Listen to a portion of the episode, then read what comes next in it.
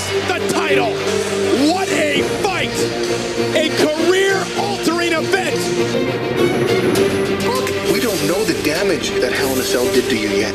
You want to go, go, go. You, you want to take it on the big show, and he's seven feet tall, 500 pounds. Seven feet tall, 500 pounds, and he's calling you out. He is going to rip you limb from limb. I can't protect you, Brock, if you don't play as a member of this team right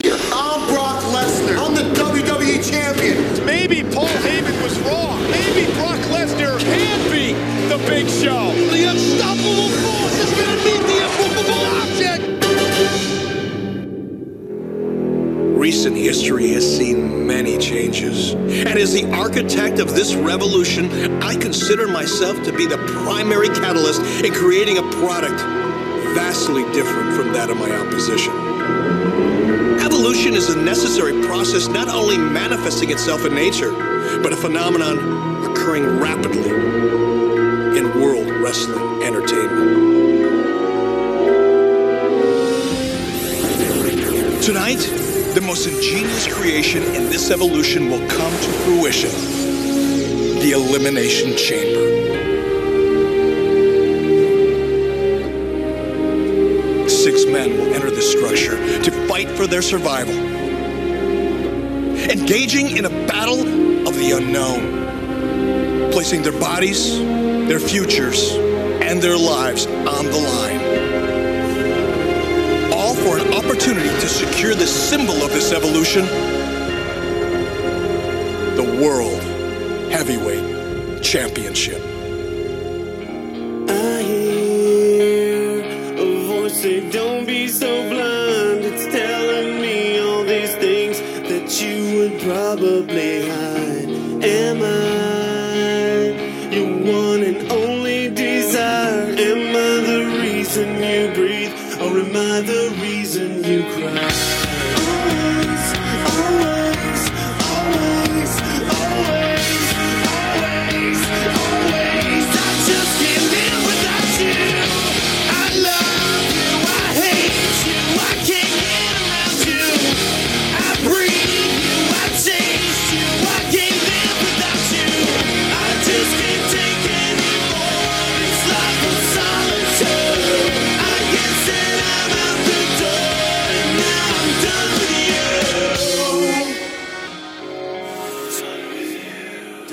Hello again, and welcome to another episode of the Retro Wrestling Podcast. This is episode number 24. I'm intern Alex, joined as always by. the one and only, the greatest referee in professional wrestling history, Patrick Young. And Patrick, last week I took a vacation to Puerto Rico, and so the podcast took a week off. And boy, what an eventful week in the world of professional wrestling, just Yeah. overall. Yeah. And unfortunately, uh, we're going to start with, with, with the bad news Yeah. uh, that happened within the last couple of weeks. Which is the passing of uh, many, many former pro wrestling legends and pro wrestlers. And uh, Yeah, uh, Chavo Sr., if you don't know, Chavo Sr. is the father of Travo. Chavo Guerrero Sr., or Chavo Classic, yeah, as they call as him. they call him, uh, was Eddie Guerrero's brother. As as good as Eddie was, Chavo's renowned as being probably the better of the the better of the whole family. So the loss on that that's that's a hard blow for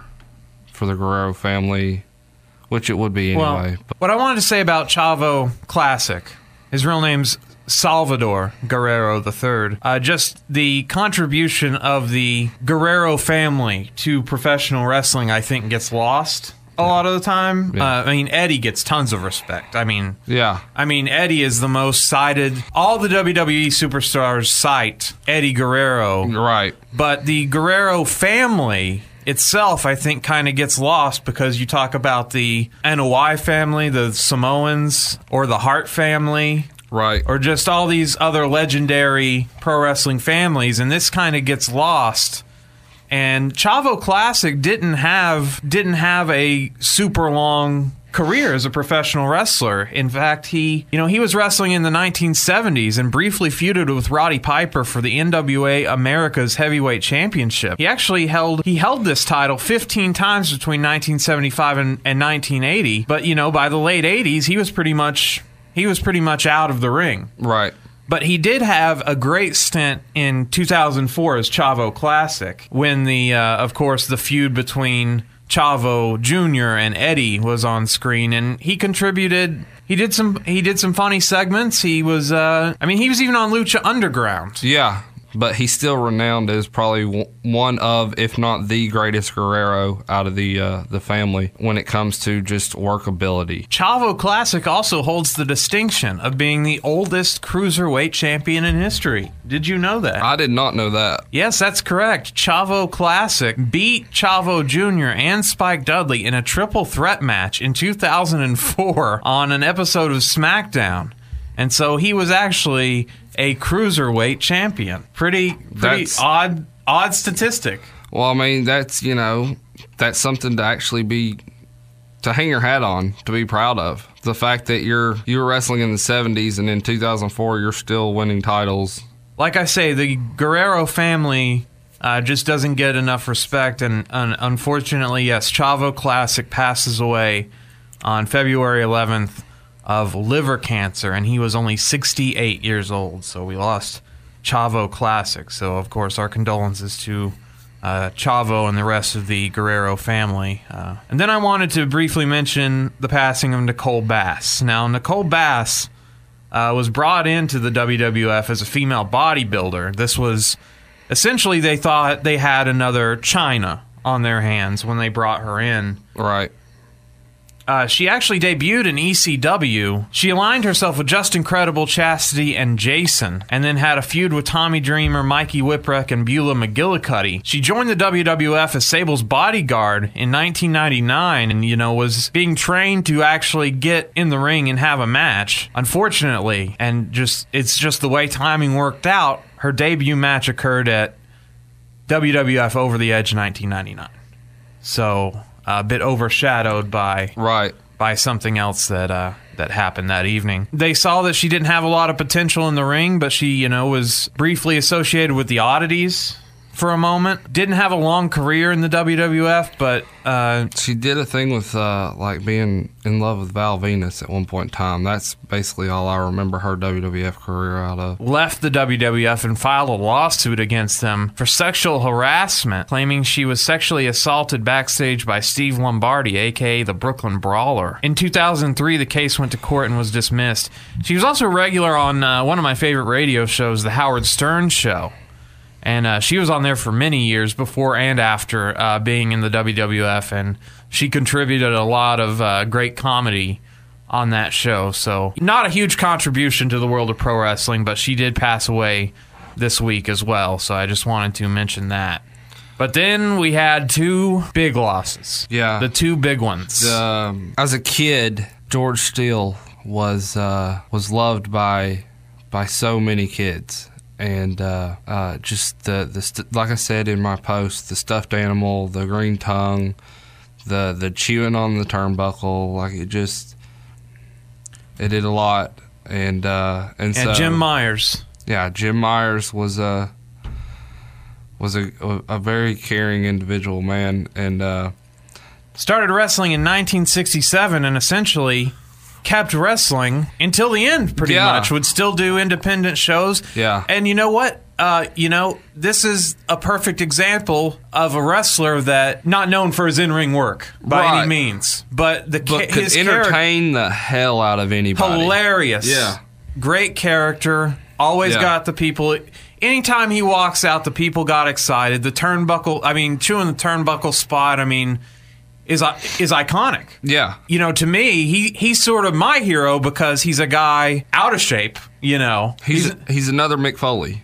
yeah, yeah, a guy, an unlikely. Not all wrestlers have to look like Bodybuilders. bodybuilders, and not all wrestlers have to be great wrestlers. And he's probably one of the earliest innovators of the comedy wrestler. You know, we Yeah. wouldn't have wrestlers like Santino Marella, uh, James Ellsworth, you know, comedy wrestlers or Colt Cabana. Right. Without people like Georgie Animal Steele, who, you know, isn't going to go in there and put on a five star classic, but can make people laugh and, and just have a good and just make it lighthearted. You know, Yeah. it doesn't always have to be blood and guts in pro wrestling, and that's Right. that's what I really think Georgie Animal Steele uh, brought to the industry.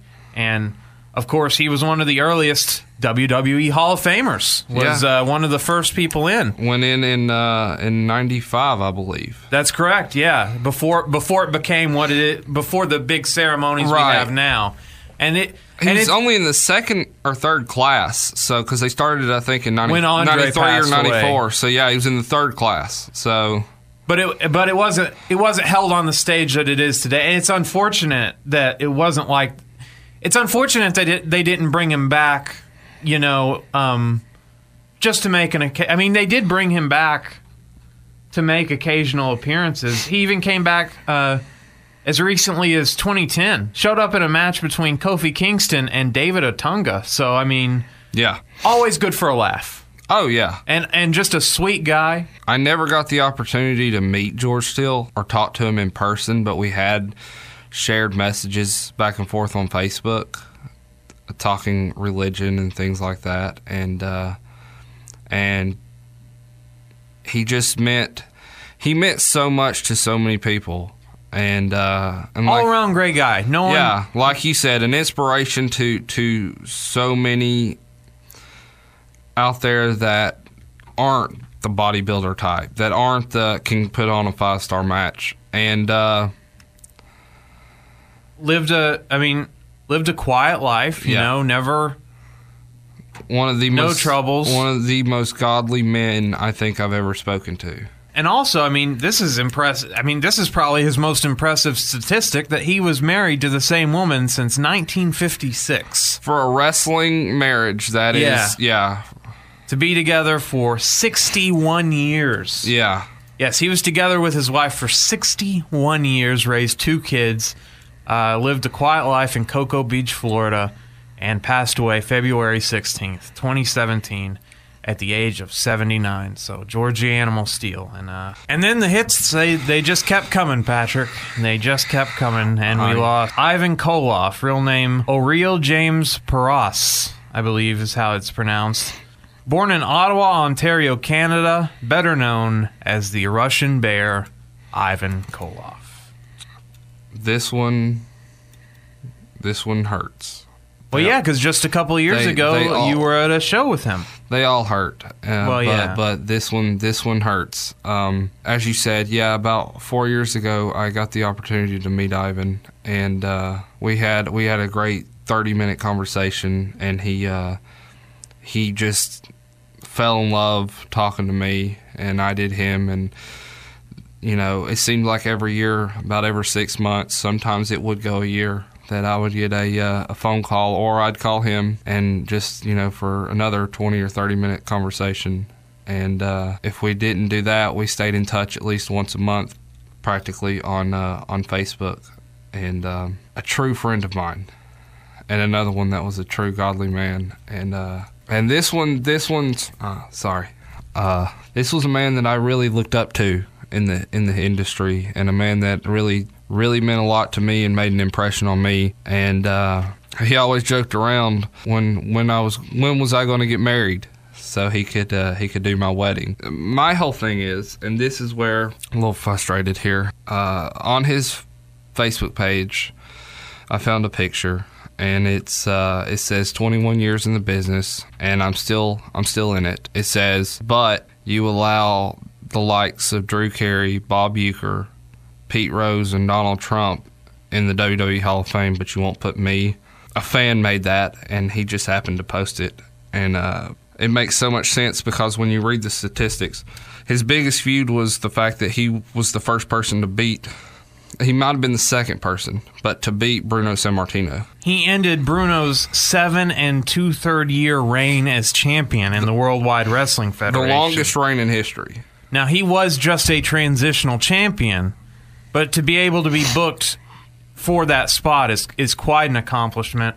He would later drop the the title to Pedro Morales just 21 days later. 1971, like you said, Had great feuds with uh, Sammartino, Morales, superstar Billy Graham, Bob Backlund. He also holds the distinction to be the first opponent to ever challenge for the Worldwide Wrestling Federation Heavyweight Championship in a steel cage. yeah, the the innovator of the Russian chain match, not only that, but spawned, and you know, it's not politically correct anymore, but spawned, I mean, even to this day, Rusev, you know, um, Yeah. the evil foreigner stereotype. Yeah. I mean, he, he's Canadian, you know, he was born in Canada, but, you know, the, you know, you know, the Russian bear. Yeah. Just any, any type of foreign heel character draws great inspiration from Ivan Koloff.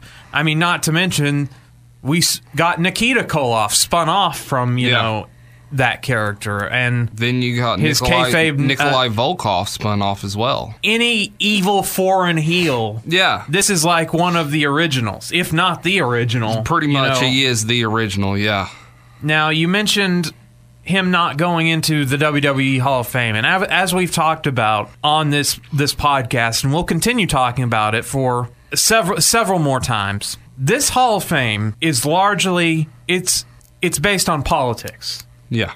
And the reason that that Koloff is not in the Hall of Fame probably has to do with this.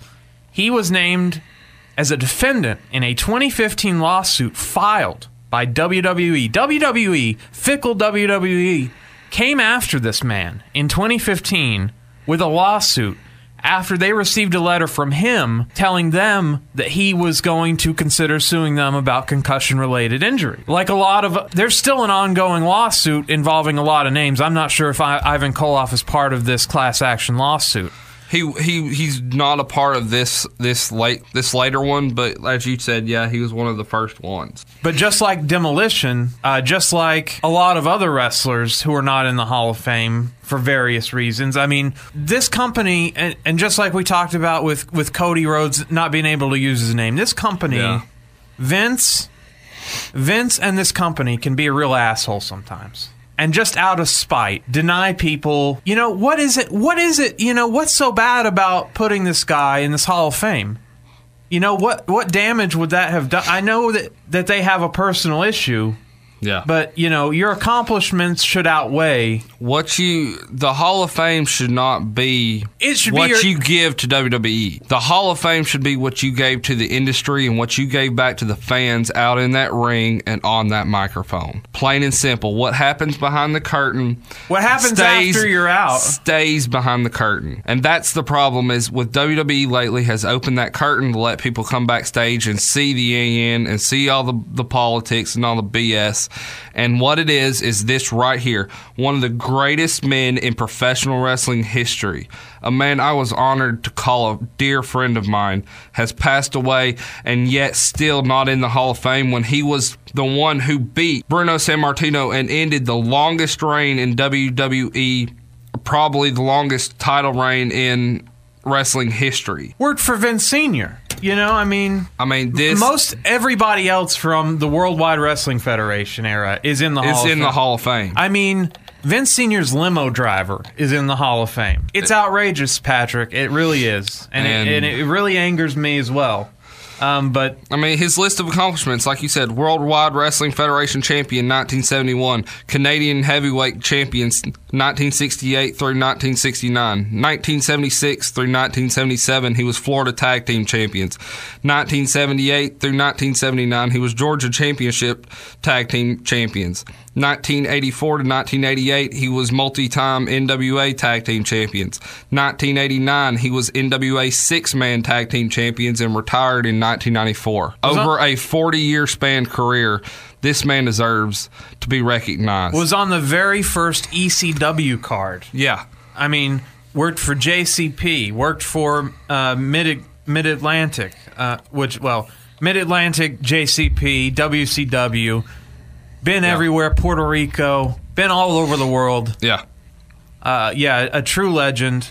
And he passed away February 18th, age 74, from liver cancer, which is is just terrible. You have my number. If you need anything, just pick up the phone and call. and another guy, just like Georgie Animal Steele, he he was only five seven. He was only five seven. Yes. and he weighed around two seventy. And yes, not a not a. I mean, very muscular dude. I mean, not Right. like not like ripped, but but Yeah. you could tell this dude. He was a Russian bear. He looked like a bear, sort of. Like he had, you know, the the fact here, if you've ever heard his testimony, and I'm sure it's videotaped, The man was down and out and staring down the the barrel of a pistol in New York City in an alleyway due to drugs and alcohol and battled back from it. Yeah, wrote about it in his book Life in the Trenches. This man hit rock bottom and battled back from it. You and he hear- also and he also wrote a book called "Is That Wrestling Fake? The Bare Facts" in 2007. So I mean, Yeah. in addition to everything else, an, an an author. I mean, what an amazing what an amazing life to have lived, and what an amazing loss. Just like I said about the Hall of Fame, though. Other than maybe splat the the the in memoriam, I don't. You're not getting a ten bell salute. You're not getting a video montage. You're not getting. of Ivan. yeah, Oh, I know. Uh, uh, if I if if they don't do it, it's going it's it's, going to really piss me off. Like Well- I'm not gonna lie, but because Well, and we talked about this a few weeks ago. Jimmy Snuka got one. Okay, right And that. And, and I came to his defense on that, but I agree with you on this argument. If Jimmy Superfly Snuka can, for the love of God, you better show fucking respect to Ivan Koloff. yeah, it's just it's totally unfair. But Yeah, I mean, it's out of our control. But you know, Yeah, Well- it's uh, it's it's it's a hard loss, and uh, I mean they all are. Don't do not get me wrong. Oh, I do mean, not yeah. take my. Do, please do not take that the way it came it came across.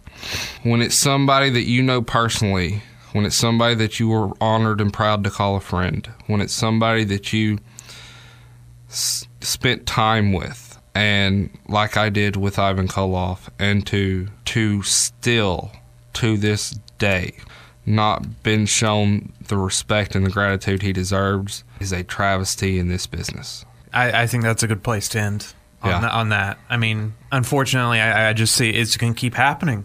Yeah. It's just going to keep happening to guys over and over, and it's been happening for years, you know. And before we move on to just general pro wrestling news, while we're on the subject of the Hall of Fame, putting these guys in, they need to try and put these guys in while they're still alive. And so last year, of course, when Vader came out with his health news, I'm sorry, I love Kurt Angle, but Vader should have been the first name announced. We should be planning. We on- should have put Ivan in a long time Yeah. before now. Do not make his wife walk out and have to on the on the stage and take this or you know accept this award for him. Well, see, and that's the thing. That's what's going to happen now. Because Even- if if they acknowledge it, if they acknowledge it, that's what's going to happen now, and that's wrong. And like you said, Vader now has come out with health news, you know, battling back and forth, and apparently rumors are I have not speak, but rumors are that Vader's in really bad health. Yeah, one man gang lost his house earlier uh, last year due to some flooding. There's a lot of wrestlers that are in need of help and that are in bad health that do. I mean, the industry's never had health insurance for these guys. So No. they're in poor health. But all I'm saying is, I think just do the right thing and induct them while you can. Yeah, And instead of like, uh, we instead of just mentioning in a pat, like, we put in as a gimmick inductee the likes of Drew Carey, Snoop Doggy Dogg. Donald Trump, Right. Mr. T. Bob Uecker. Arnold Schwarzenegger. When that spot could be filled for somebody who really deserves it. Yeah, and you know, Pisses me off. You know how much uh, it would cost him a plane ticket to fly him out there, put him in a hotel, and give him a ring. If you told That's it. if you told those guys that, hey, I'm gonna induct you in the Hall of Fame, I'm gonna put you up in a hotel, but you gotta come out here, there's not a single person that would not open their pocket as for myself and pay for that plane ticket for Ivan to go in the Hall of oh Fame. no, I mean the company would have. I know, but I'm just saying, like, But the the- company doesn't even have to go to that full of an extent.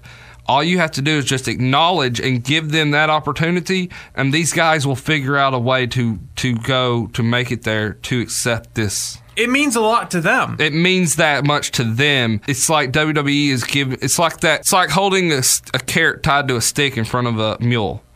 You sit there and shake it. That mule's going to keep going, but he's never going to reach it. And that's what WWE's doing is they they sit there and say, "Oh, we, you could go in the Hall of Fame, but you got to be friends with us. but you got to be yeah. You can't stand up for yourself. You can't. You just better bow down. don't ever ask us for any kind of you know money Exactly. or help or anything. You know. on the other side of it, WWE has done a lot for sending people to drug rehab and things like that. Other than just that, That's the bare minimum that they could do, really.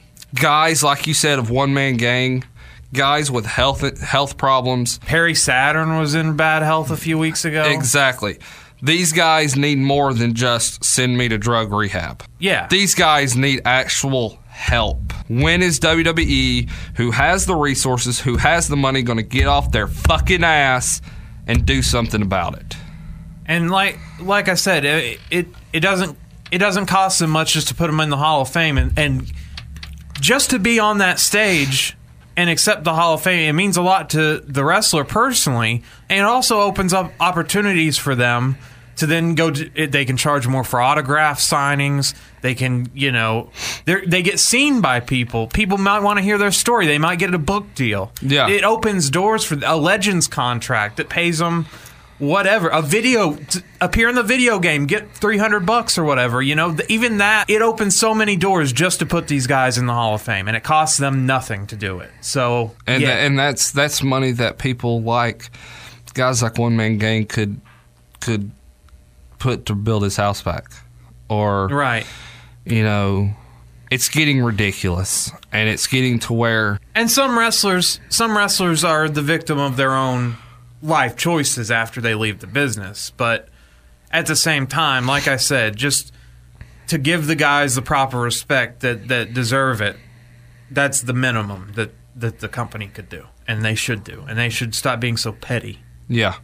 and just get over yourself you know I mean, I, I was happy to see Ultimate Warrior bury the hatchet and go in the Hall of Fame. and thank goodness they did it And exactly They- that weekend we Yeah. were there was the weekend that I actually got the opportunity to meet the Ultimate Warrior, not realizing two days later he's going to die. yeah and if they hadn't have done that i mean if they hadn't put him in the hall of fame yeah you never know That's like never- this crap with Hogan. Let's be completely honest right oh now. yeah we we knock Hulk Hogan on this show quite a bit. Okay, Hogan said something out of context over what seven to ten years ago. well it was secretly videotaped too I mean, Correct. okay. One word. But Yeah. yet you've heard Vince McMahon on live television say it three and four times. yeah Shut up, get over it, and move past it. yeah and well and and it's not It's ridiculous. and Hogan doesn't need the money, but it's it's nice to It's- just the acknowledgement. it's an um, we're using examples. That's um, we're not saying these people need help. That's do not get me wrong. That's just an example of how petty yeah, they That's can all be. it takes. They That's can all- be. Yeah. uh, it's a tough transition now into other Yeah. news, but uh, so the Hall of Fame inductees this year thus far, we already knew about Kurt Angle, but then we my, got my good friends Ricky Morton and Robert Gibson, the Rock and Roll Express. finally. I called them both, congratulated them both over over the phone, and uh, You know what's an absolute tragedy though is if they don't let Jim Cornette induct the Rock and Roll Express because again pettiness or or if they wait another 10 15 20 years one of my closest friends beautiful bobby eaton does not get what he deserves and go in the hall of fame knowing that he was one of the very first ones that a lot of people don't realize worked for wwe backstage to get their training seminar started which later became nxt he paved that ground for them Yeah. over a three year span. And the fact that because he's aligned with Jim Cornette or something Right. along those lines, and Cornette's on the outs. Cornette should be in the Hall of Fame. yeah, that he may never get that opportunity. That is Yeah, that that more pettiness. that yeah. So So I thought Rock and Roll Express though is a is a great choice. Uh, I'm going to be very disappointed, like I said, if it, if it's not Cornette inducting them. I have a feeling it's just going to be like the revival or some you know tag team that's on the rock, sort of like how with you know the, the Fab- Ascension or some crap. well, probably. yeah, or like when the Fabulous Freebirds, you know, the New Day inducted the Fabulous Freebirds. Yeah. you know, I mean, they, I mean they brought out Terry Gordy's son and um, they yeah they brought out Buddy Roberts' kid and, and Terry Gordy's son when when Michael P.S. Hayes and uh, Jimmy Jam were on stage. But you know, the induction was done by the New Day. I mean, what kind of sense does that make? You know, there's not a lot of people from world class left to do it, but Von Erich, I mean, the Von Erich guy, he could have done it. Kevin, yeah, Kevin. He came out too at the end, towards Yeah. the end of it, but Well, and that, I think that's that was one good thing is is WWE wasn't going to do it, and it was Michael Hayes that stood up and said, "No, Ke- Kevin needs to be a part of this because without the Von Erichs, there wouldn't be a Freebirds." yeah. But And so, I'm very happy with the Rock and Roll Express going in. So congrat WWE finally they got one right. yeah, Okay, now the next one you and I are going to argue about. I have a feeling okay, because I'm sorry, I I love Teddy Long. Teddy Long has been in the business for a very very long time. He's done a lot of he's a he's been a referee, he was on the ring crew, he was a manager. He was the probably the longest running general manager character in the history of the company. But great, great mind for the business, fun funny guy, hilarious. but Patrick, Patrick. I'm sorry, bro. Not in my Hall of Fame. Really? I wouldn't put him in. I'm sorry. And I love Teddy. This is not a knock on Teddy. I I called and congratulated Teddy as well. Well, yeah, I, mean, think it, he- well, it's happening. Yeah. I mean, I, I mean, it's it's going to happen. Yeah. I'm just saying, in my opinion, I, but I, you know, I also didn't think, I didn't think Edge deserved to be in the hall. I mean, there's a lot of oh yeah, the there's a, I can the list goes. I mean, we already mentioned Drew Carey and all that. that all that the- goes that goes right back to to to our, our argument of earlier. You're putting in Edge, who essentially is going to live another 30, 40 years, but yet you didn't put in these guys that are Not only that, but I don't think Edge. I don't think Edge. Edge. Edge. Another very nice. Seems like a very nice guy. See, yeah. I've never Adam met him. Copeland he- Um, is a, is an awesome dude. Adam Copeland, yes. very funny, good actor. But I'm talking about. To me, a Hall of Fame should be people that makes make impacts in the business. I think Adam Copeland. I think Edge should have gone in the Hall of Fame. Do I think it was so soon? Was it right to put him in as quickly as they did? No. When you have guys out there that are not don't have anywhere near as much time as Well, I mean, you never. I mean, life can. I mean, I'm yeah, correct. Do not get me wrong. We're going just by general Statistics. Statistics. but Teddy Long. I'm sorry. I'm sorry, bro. And I. I I know you probably think he is. I think uh, he should go in the Hall of Fame. I'm sorry. I and I feel like this is one of those inductees where I talked about it a few episodes ago where they're really into inducting people that are alive, that are on good terms with the company. If they don't have someone like Rodney Mack. Now, do you remember Rodney Mack? Yes, I do. If it was not for Teddy Long, WWE would not have ever even touched Rodney Mack. Oh yeah. Yeah, and I mean also Teddy A- Long managing Doom, Ron Yeah. Simmons. I mean, there should have been many, many more African Americans in the pro wrestling business. Correct. uh, way earlier than the 80s or whenever Teddy Long got started. But as it happened, you know, he was one of the most prominent African Americans in pro wrestling. Maybe the first African American referee in Jim Crockett. I'm not sure, but it's it's like you could possibly make that. I, I, I would feel safe in making that assumption. and there are people like uh, like Pistol Pez Whatley. You know, there there are old African American pro wrestlers, but Thunderbolt Patterson. yeah, same thing. Thunderbolt Why Patterson. he in the Hall of Fame? He should be in the Hall of Fame. Well, yeah, considering uh, was JYD stole his entire gimmick. Yeah. But so in that, also the way they select these Hall of Fame, it's just it, it, it follows a pattern. It seems to be following a pattern now. It's one really you you need the headliner, Yeah. who's alive. You need a deceased legend. Yes. You need a tag team. Yes.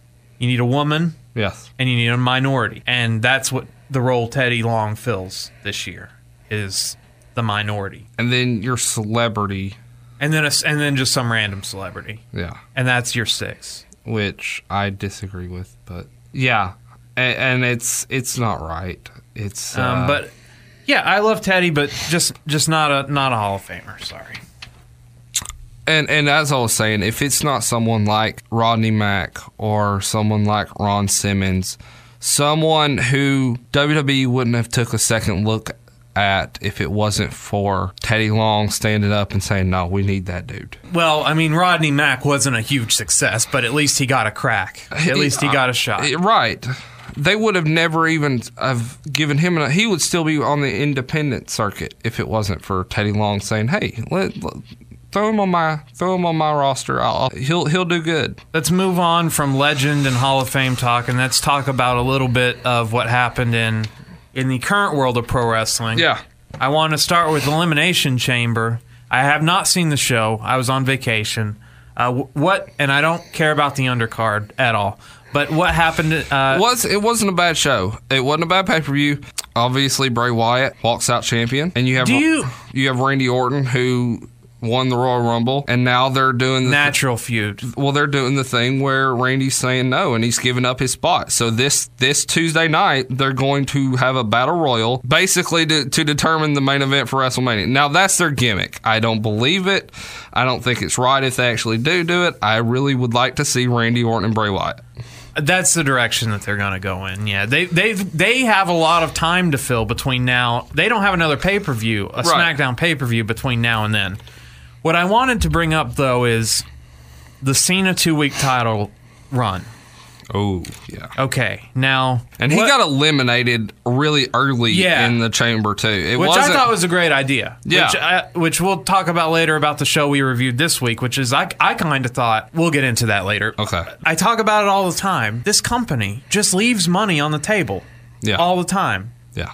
and this tying the 16th this this fictional record the tying of the Ric Flair record could have been a huge event Yeah. okay they minimized it and he beat AJ Styles at Royal Rumble. at yeah at Royal Rumble now if you're just going to drop the belt 2 weeks later why couldn't you have just had AJ retain there to me Patrick there's no shame in losing your belt in a multi-man match to me that's not as bad as just flat out losing clean in a singles match I, it would have been more believable if he had won it here in the elimination chamber.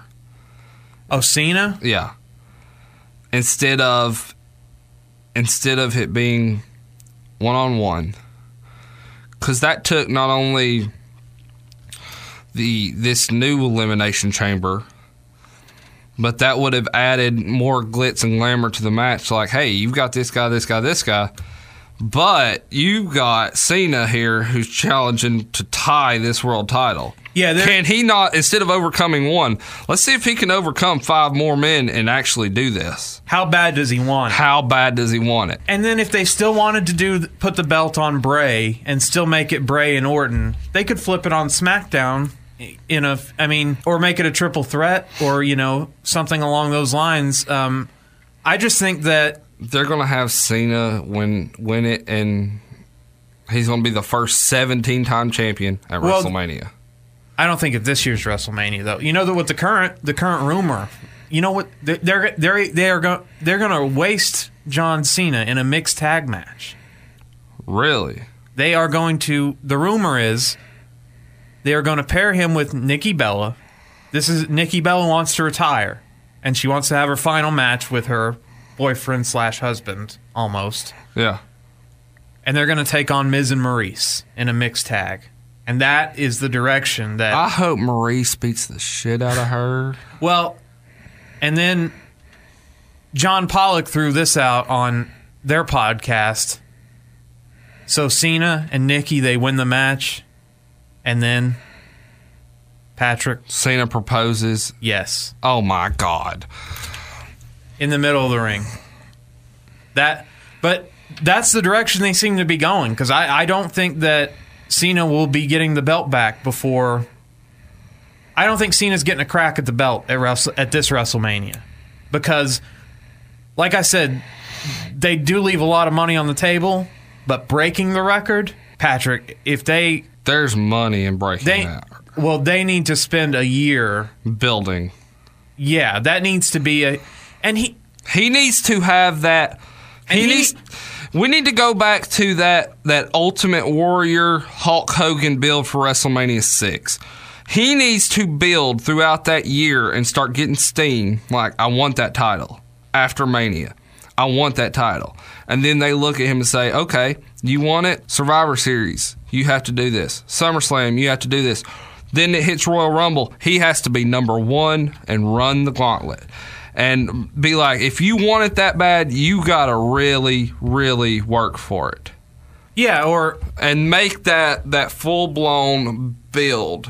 That way, when when he finally gets it, the crowd, the fans are invested in the fact that man, I, I He's been chasing. I fought for him while he chased this thing forever and a day, and finally, not only is it I'm seeing him get it, but I'm I'm ecstatic too because I was invested in finally getting you know carrying him through my cheers and hopes and dreams, carrying him to that point. or just give him series of matches for for the next year until WrestleMania where he gets cracks at, at the champion occasionally and he gets the you know so Yeah. close. Yeah. So close. Yeah. But something either interference happens or maybe Right. or the guy kicks out at the last second and he just he always comes up that much you know, he's always that close, but Yeah. he just can't get it. And he goes on a losing streak, you know, and he he gets, you know, some TV wins every once in a while, but overall he just he just can't get over that hump. And then finally WrestleMania does it. Confetti, the WrestleMania moment, 17, Flair's beside him. Yeah. Charles Robinson, whatever, the Yeah. whole thing. So Yeah.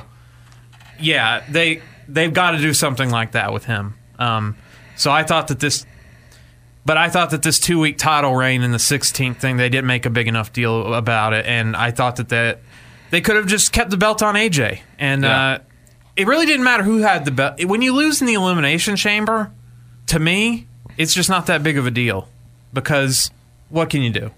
Right. It's like losing.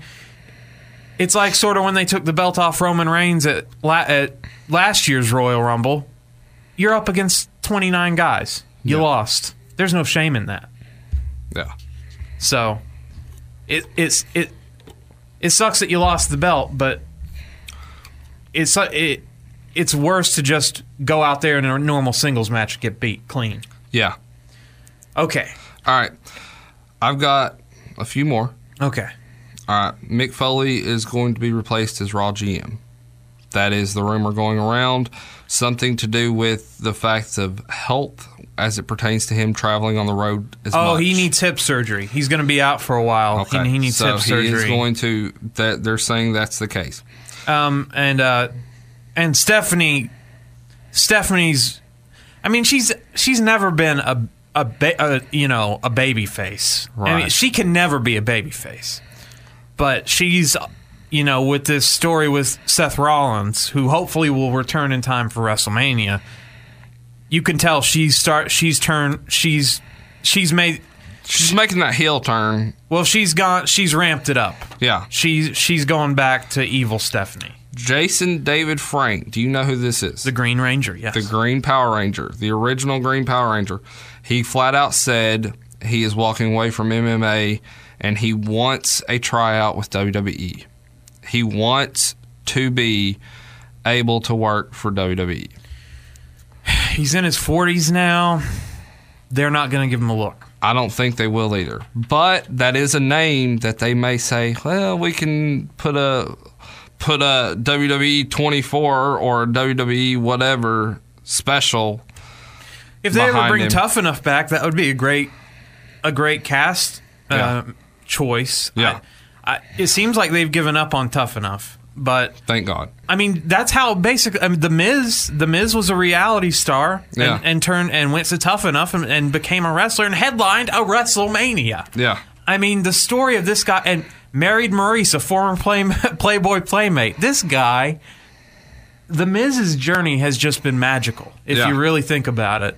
And uh, so, if if if it was something like that, and I don't know if it's going to be a Jason David Frank just because of his age, but some other sort of semi celebrity, you know, maybe not really a star, but like an actor type. Okay, like remember the guy the guy that plays on on Arrow that had that match with Stardust a couple years ago. Yes. Like maybe he decides one day, I really love wrestling. I just want to train to be a wrestler. Yeah, and gives Some- up acting and goes and does. Yeah, Just something like that. That Yeah. would make for an interest. I would watch that show. Absolutely. my next one, uh, the sit down with JBL, uh, Stan Hansen special. Now you are not you you do not know much about Stan Hansen. We have established, correct? No, no. I saw his Hall of Fame speech. He But seemed like a really nice guy. That's pretty much okay. That I you need to watch this. This this was phenomenal. And anybody who doesn't know who Stan Hansen is, this will explain exactly what what he was. Well, of course it's gonna. I mean, of course it's gonna be great because JBL loves these Texas wrestlers. he loves cowboy wrestlers, and I mean he's he's a cowboy. So you know. And by the way, this is the end of uh, Legends with JBL. This is the last one. Really? No more. No more Legends They're with not JBL. going to do any more at all. Yeah, that's what I've read. No more Legends with JBL. And remember that he had the uh, the thing with Medusa. And Yeah. I vaguely remember her saying that she was taking. I think that they're switching to her for the. I don't know if it's going to be called Legends with Medusa or something, but, But a, like a sit down type Legends roundtable kind of thing when they did. Remember they did their Legends roundtable that we love so well, well. I, I love the Legends Roundtable, but I think it's going to be another one on one like Yeah. Legends with JBL. But yeah, this is it. This is it for uh, for Legends him, with- but yeah, maybe him. Medusa will take over. or somebody. Yeah, yeah, because I, I think it's a it's something they don't need to drop. like I complained about, bring it to the table. Sometimes JBL is just towing the company line a little too much for me. Yeah. So that's I love the Austin podcast because I mean some he gets fed some he's He's fed some stuff, but he he he doesn't always go with what he was fed, you know. And when it's live, he can get away with it. and because of who he is. I mean Right. so and because yeah he's not he's not actively with the company so he doesn't care. So yeah so I'll check that out. Thanks for recommending that to me. Yeah, no, it's it's really really phenomenal. Um, this happened literally about two weeks ago, right before you left town. Uh, confirmation: Lita did quit with WWE. Yes, So- well, she was heavily ridiculed online from comments that I read about her pre-show performances, her panel performances. Great wrestler, but that that it just wasn't. It's just not her. It's just not. It's not. It's not for everybody. Yeah, Darren Young will not be great again for another six months. He's having to have elbow surgery, and he's at least going to be out six months, maybe later. Darren, Titus, I think it's time to hang it up, guys. Like I said on the last podcast, sometimes it's just what What? What? uh, Yeah, I'm with you. I'm I know just- exactly where you're going with this. I just don't understand if you have been so misused your whole career. You're not even a comedy character like we talked about Georgie Animal Steele. You're not even a beloved comedy character. They're not like Enzo and Cass. Right. You're you're just you're in no man's land. Yeah, And I don't you're just there as a body. That's it. you're collecting a paycheck and I understand people have families to feed and stuff. yeah, But I can't see how Darren Young or Titus O'Neil get any enjoyment out of working for this company. no, because the Titus brand has died a long time ago. Yes. Um, Ring of Honor Super Card of Honor 11. Here's a match that I predicting is going to be amazing. It is going to be a Texas Bull Rope match with Cody Rhodes, Jay Lethal. Watch it, tune in. I got a feeling this is going to tear the house down and possibly be a candidate for match of the year. I'm of the understanding that uh, Kevin Kelly's time at Ring of Honor is winding down, so they, they are in a They're in a bad, they're bad in a, place. They're in a transitional period with their announcing team. Yeah. Because Steve Corino's gone, Nigel McGuinness is gone, and now you're losing Kevin Kelly. So we'll we'll see what happens with the commentary desk there. It's not like WWE where there's 15 guys sitting at the table. But uh, we'll see what happens there. Yeah, I'll check that out. Uh, Ring of Honor always puts on a great show. Breeds the stars of tomorrow. right. Bayley, If they if they market her correctly, she can be the female John Cena. you think so? Absolutely. If people didn't, if the ratings went down for that main event, here's why. Because the Festival of Friendship was the greatest Raw segment that I have seen in many, many years on Raw. And that took up the middle of the show. Yeah. And if you're inter- if you were only interested in that, which the Kevin Owens, Chris Jericho, friendship and breakup, this storyline, this year long build, basically, has been the best thing this company's done. In a long time. And this was the payoff to it. Yeah. And Jericho was fun. This was his best performance as a as the game show host, as the sincere friend, as bringing it. Bring, come here, brother. I just want to tell you I love you. It's been the best year of my career. Just unveiling the poster. You know, the birth that poster. I don't usually like their Photoshop shit that they do, but Yeah. that is hilarious. The birth of Kevin with their little fingers touching and Yeah. and and and then Kevin Owens' response is, "I can't hang that up. I got kids at home."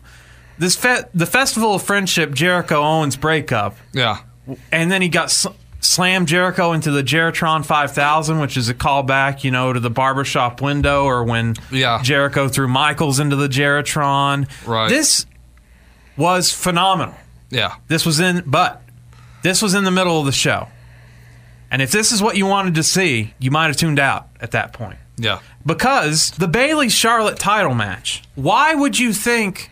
I know, I know, I know, I know that Charlotte loses this belt every time she wrestles on Raw. So there's a so I can understand why people would want to stick around, but at the same time, Bayley got beat bad by her. Yeah. At Royal Rumble. Yeah.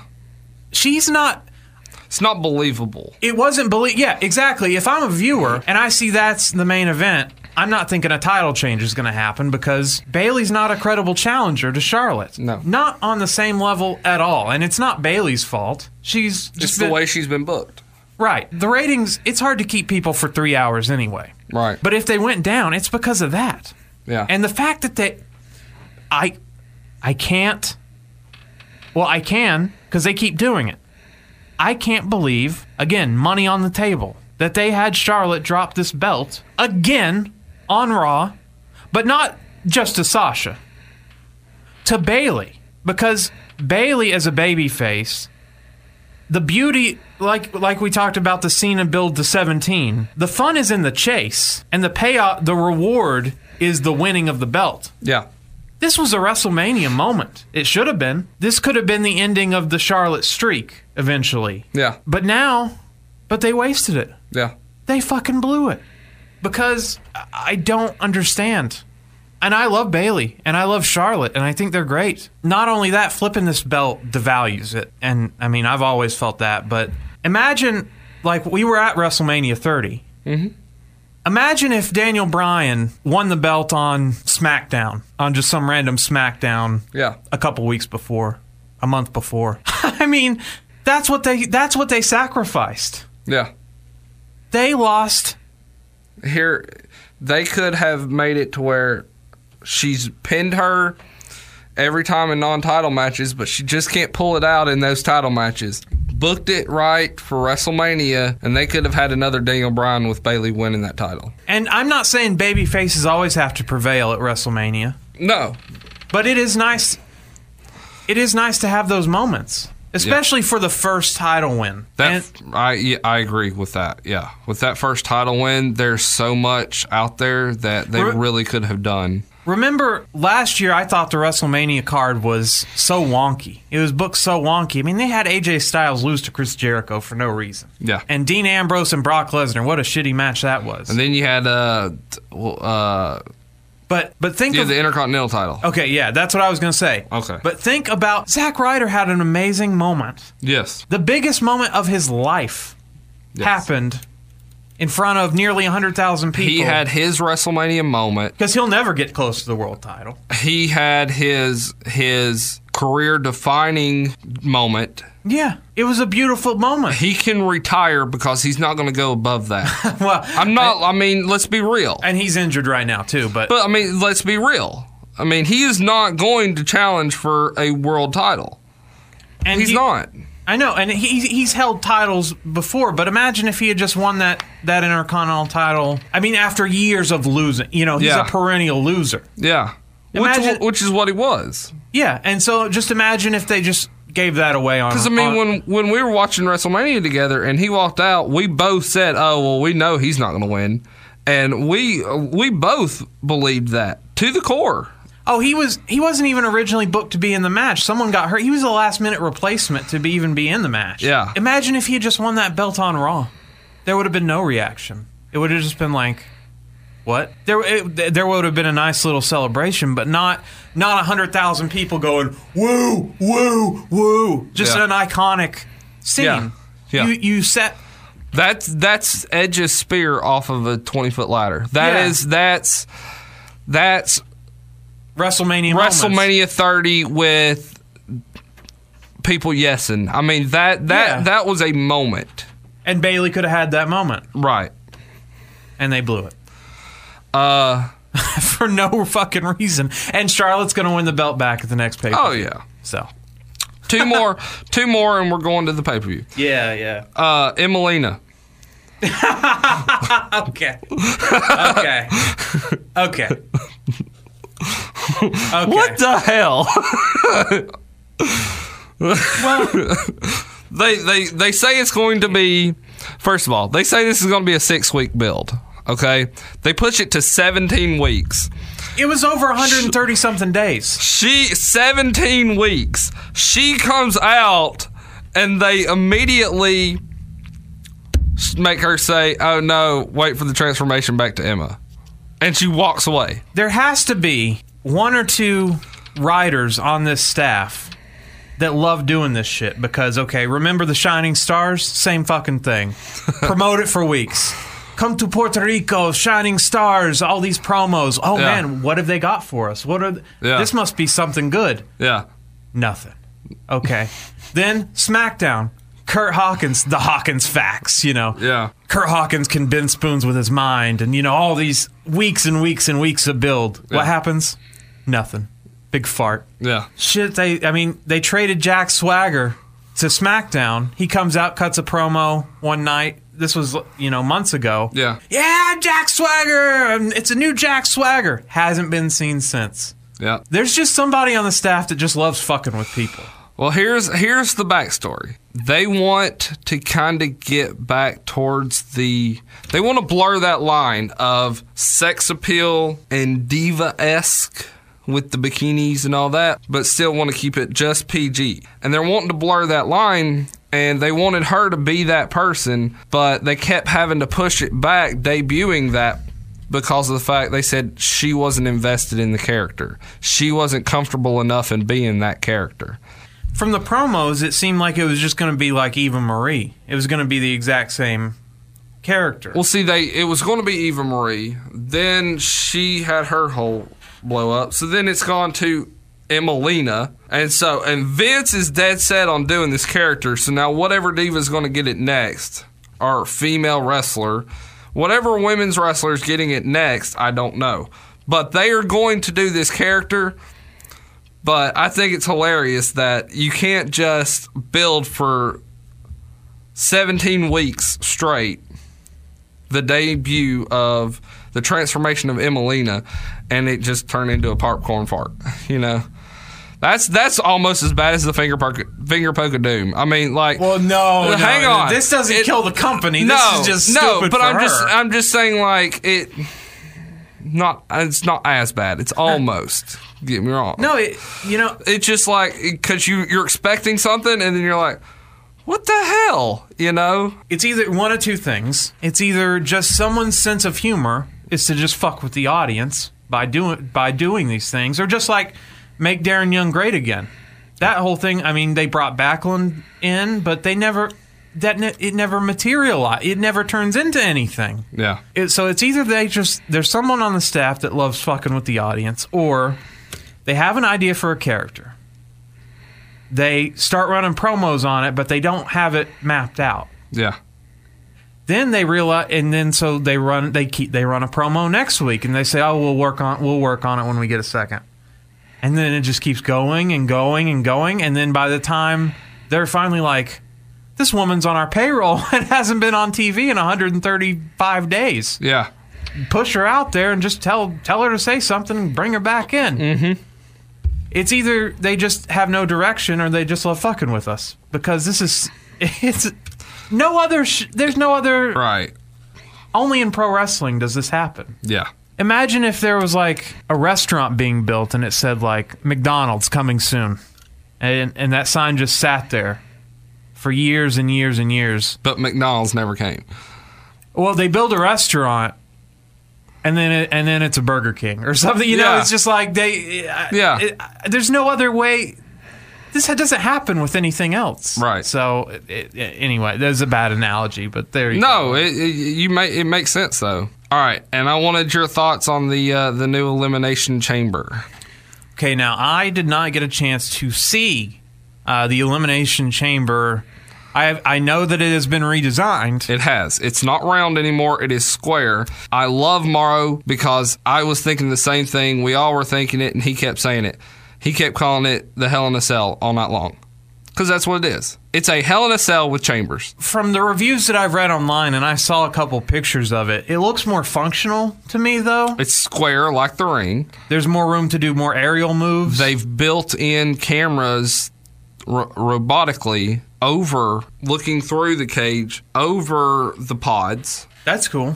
So, like when AJ went up to get on top of a pod to do a move, you're staring straight into his face. That's cool. So it was it was great great camera work.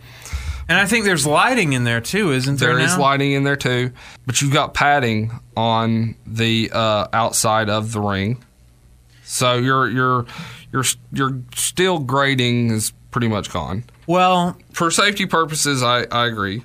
John Pollock also mentioned this on his podcast, but those steel floors, they didn't get the kind of reaction that they should have for the the Oh yeah, for being dropped on a steel floor. That should be like, ooh, that should be that should be an oh my god moment. yeah, Um, but they never got that, and so just be safe about it. yeah. If you're not getting what you want out of it, then let's protect the guys. I'm right there with you. Yeah, so I'm I'm glad that they they did that. So you have a you have a camera inside the pod, like literally staring down at a person right here, Tra- transforming it from being round to square like the ring. It just looks like an oversized Hell in a Cell. It does, and and I that, uh, that's fine with me, honestly. And- I, I'm I'm not committed to the oval shape or whatever. I mean, Well, I think there's a lot of fans that are that love it, and there's a lot of fans that don't, and that's their argument. The ones that don't, that's their argument, and I see both sides. But yeah, that's it. That's all I got. they debuted a new elimination chamber in 2017. They debuted the original elimination chamber back in 2002. Patrick, Yep. it cost the company five hundred thousand dollars Really? to build this thing. I didn't know that. the wrestlers who were involved in this match that we will review as we take on Survivor Series 2002, Patrick's pick for our review this week. The wrestlers who were going to wrestle in this in this elimination chamber had no idea what it was going to be until they got to Madison Square Garden that night and saw it for the first time because it was constructed and delivered basically at the last minute. They had no time to prepare. They had n- they they didn't know what they were in for until they got to the arena. It's a brilliant mind, a brilliant minded match that Eric Eric Bischoff did come up with. Well, kayfabe, he came up with it. I believe were- he, it was it was his argument because they didn't want to do war games, and this was his version of trying to convince them at war games. Kayfabe storyline, yes, it was on Raw. The general manager Bischoff. Right. This is this is the early years of the brand split. Right. And so this is when they still wanted to breed that competition between the two shows. You know, as as the original brand extension went on, you know, it got less and less competitive where it was like, I'm gonna show you up, Stephanie, and I'm gonna show you how it's done. And Yeah. this was general manager Bischoff's way to upstage SmackDown. Correct. They spent five hundred thousand dollars on this uh, contraption. really, I mean, what else? You know, uh, you know the old ones. Pro- this elimination chamber from two thousand two. You know, it's just sitting in their warehouse somewhere. You know, what? yeah, you, what the I'm hell wondering if do? I'm wondering if you know they Uh, They some should of- scrap metal that. If they take that down to PSC metals, they'll get a good deal of money for it. Uh, I wonder though. uh, I know they they put one up every couple years at Axxess. Oh yeah, last year, a dude I'll- got in trouble for climbing it. Okay, so I'm wondering if that might be if it's the original one and, and that's what they're Maybe they'll take it, show it off sometime. yeah, but something like that. But imagine, imagine just paying for storage for this damn thing. You're not going to use it anymore. Oh, yeah. Just I mean, that's what I'm saying. Me and you, I know we would love to get turned loose for about a full 48 hours in the Oh, if we could get into the warehouse, in the warehouse, in the tape man. library, Oh God, we'd be in heaven. at least with you know like old uh, hell hell in a cell or old chain link, you could reuse the chain link out of that. You could fence in your yard with that kind of stuff. Yeah. But this elimination chamber. He like don't don't mess up my fence. That's that's part of the hell in Yeah, a cell. be, be careful. hey, Mick Foley and Undertaker, be gentle. I need that for my backyard. My- I got pit bulls. I got to keep them locked in at night. So this is November 17, 2002. We're heading to Madison Square Garden, which next to the ECW Arena, Patrick, as we mentioned last week, is probably the most famous uh, wrestling venue. I, I it's above ECW Arena, but uh, it's definitely Vince's it's Vince's favorite. yeah, this is those, those Yankees. They love this place. You Yeah. know, it's it's the Northern Omni is what we can call Madison Square Garden. Yeah, We're in front of seventeen thousand nine hundred and thirty people. I mentioned, yeah, they spent five hundred grand on this thing. They actually canceled a contract with one of their developmental territories in order to pay for this thing. Uh, they they had a contract with Heartland uh, Wrestling Association, which I believe is Les Thatcher's deal, and he was a de- developmental territory for them at the time. And they paid him half a million a year. And they said, "We need to build this thing." Sorry, contract terminated. So they took they took the contract and spent the money on this thing. And and look, to be fair, they got a lot of use. I mean, they yeah. they got a lot of years out of it. So I got that information from listening to live audio wrestling. Again, John Pollock, just brilliant mind. It's Survivor Series 2002. Of course, yes, the first Elimination Chamber. The show opens with a recap of Brock Lesnar beating Taker at Hell in a Cell. What what foreshadowing happened many many years ago? Yeah. This feud, this feud has been going. I didn't realize how long the Taker Brock Lesnar feud really has been going on for. Well, when Brock Lesnar showed up, I think the like the third or fourth time that he did his run in into the ring kind of thing, even before he had his first real match, one of them was was Taker, and that's what really got him on the map. Was holy crap, he's beating up the Phenom. So Now, they show us highlights of Brock and Taker. Guess what we get tonight, Patrick? We get Brock and Big Show. yeah, What a step down. no, that's uh, a step up. well, a physical step up to get Yeah. up to Big Show's height, but yes, so there you have it. Bischoff voices over the announcement of the Elimination Chamber. Man, they should have used him more on these voiceovers. I thought he did a great job delivering this opening. Uh, pro- he's I- a great speaker. I think Eric Bischoff does have a brilliant mind for professional wrestling. Other than Paul Heyman, I would second him to be one of the most brilliant minds. like I say, I mean, I didn't like him so much when he was a commentator for WCW because he was always shilling. Yeah. He was just a big shiller. Not Harvey Schiller, but a big shiller. Yeah. Um, but man, for reading this, reading this promo, I thought it, he did a great job voicing it. And and Yeah. Heyman does the same thing when when they ask Heyman to do this stuff. Yeah. So yeah, you're I, I totally agree with you, Patrick. The song tonight is always by Saliva. I fucking hate this song. and I hate Saliva. And Saliva, I feel like, is in every WWE thing. Like Saliva just follows around WWE like a like a virus. Like we can't. Aren't you know, they like? Kevin Dunn just loves this band. didn't one of them They do, die but or something? No, he, Okay. there's no. That's drown. You're thinking of Drowning Pool. Drowning Okay. Pool's lead singer died. No, Saliva does. Uh, Saliva does Batista's theme song. So that's what they're probably most known. That's their biggest contribution to the WWE. But they use them all the time in this era. You know, all these Oh yeah.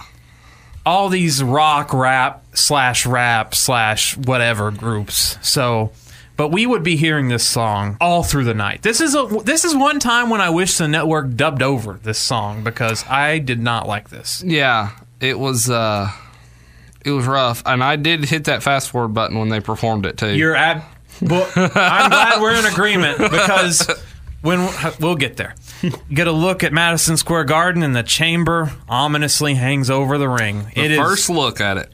the yeah and yeah because they you had no idea because it was built that day. All So- you all you had were video, vignettes of people like Welding. just welding. Yeah, and you're like, damn, what the hell is this? And and in and Madison Square Garden isn't a huge arena. So Yeah. this thing takes up a lot of space like over the ring, so it's Yeah. massive. JR and King are on the call for Raw. We'll get Taz and Cole for the SmackDown matches. We Patrick, we didn't get to see the Sunday night heat match, which was Lance Storm and William Regal defeating Gold Dust and Hurricane Helms. I bet that was a great match. Uh, your sarcasm level is through the roof today. I yeah, what can I say?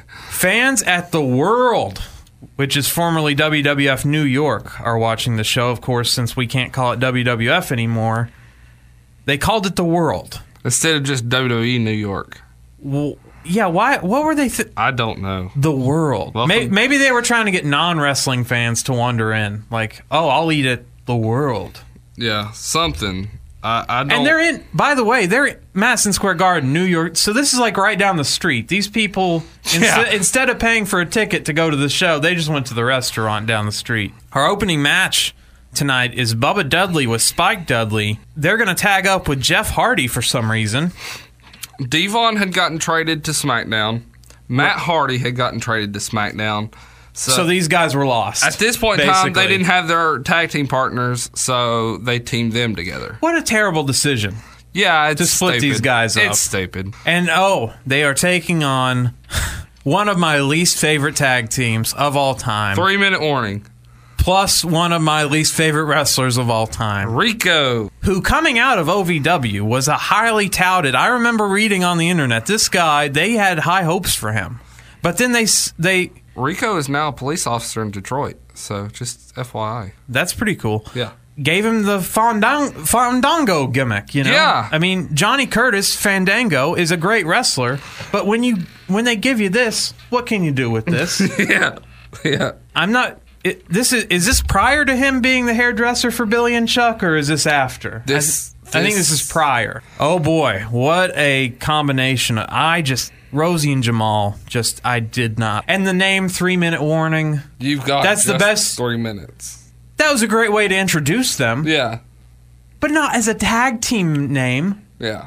Three minute warning. Here we go. This is a tables match, This is a tables match. but in order to win, Patrick, It's a tables. It's elimination tables match. Let's, Right. Let's clarify that. so everybody has to go through a table. Every team has to be eliminated by going through a table one by one. one by one. And there, I should have brought this up during the, the during the news portion. You know, WWE's actually come out with a rule book.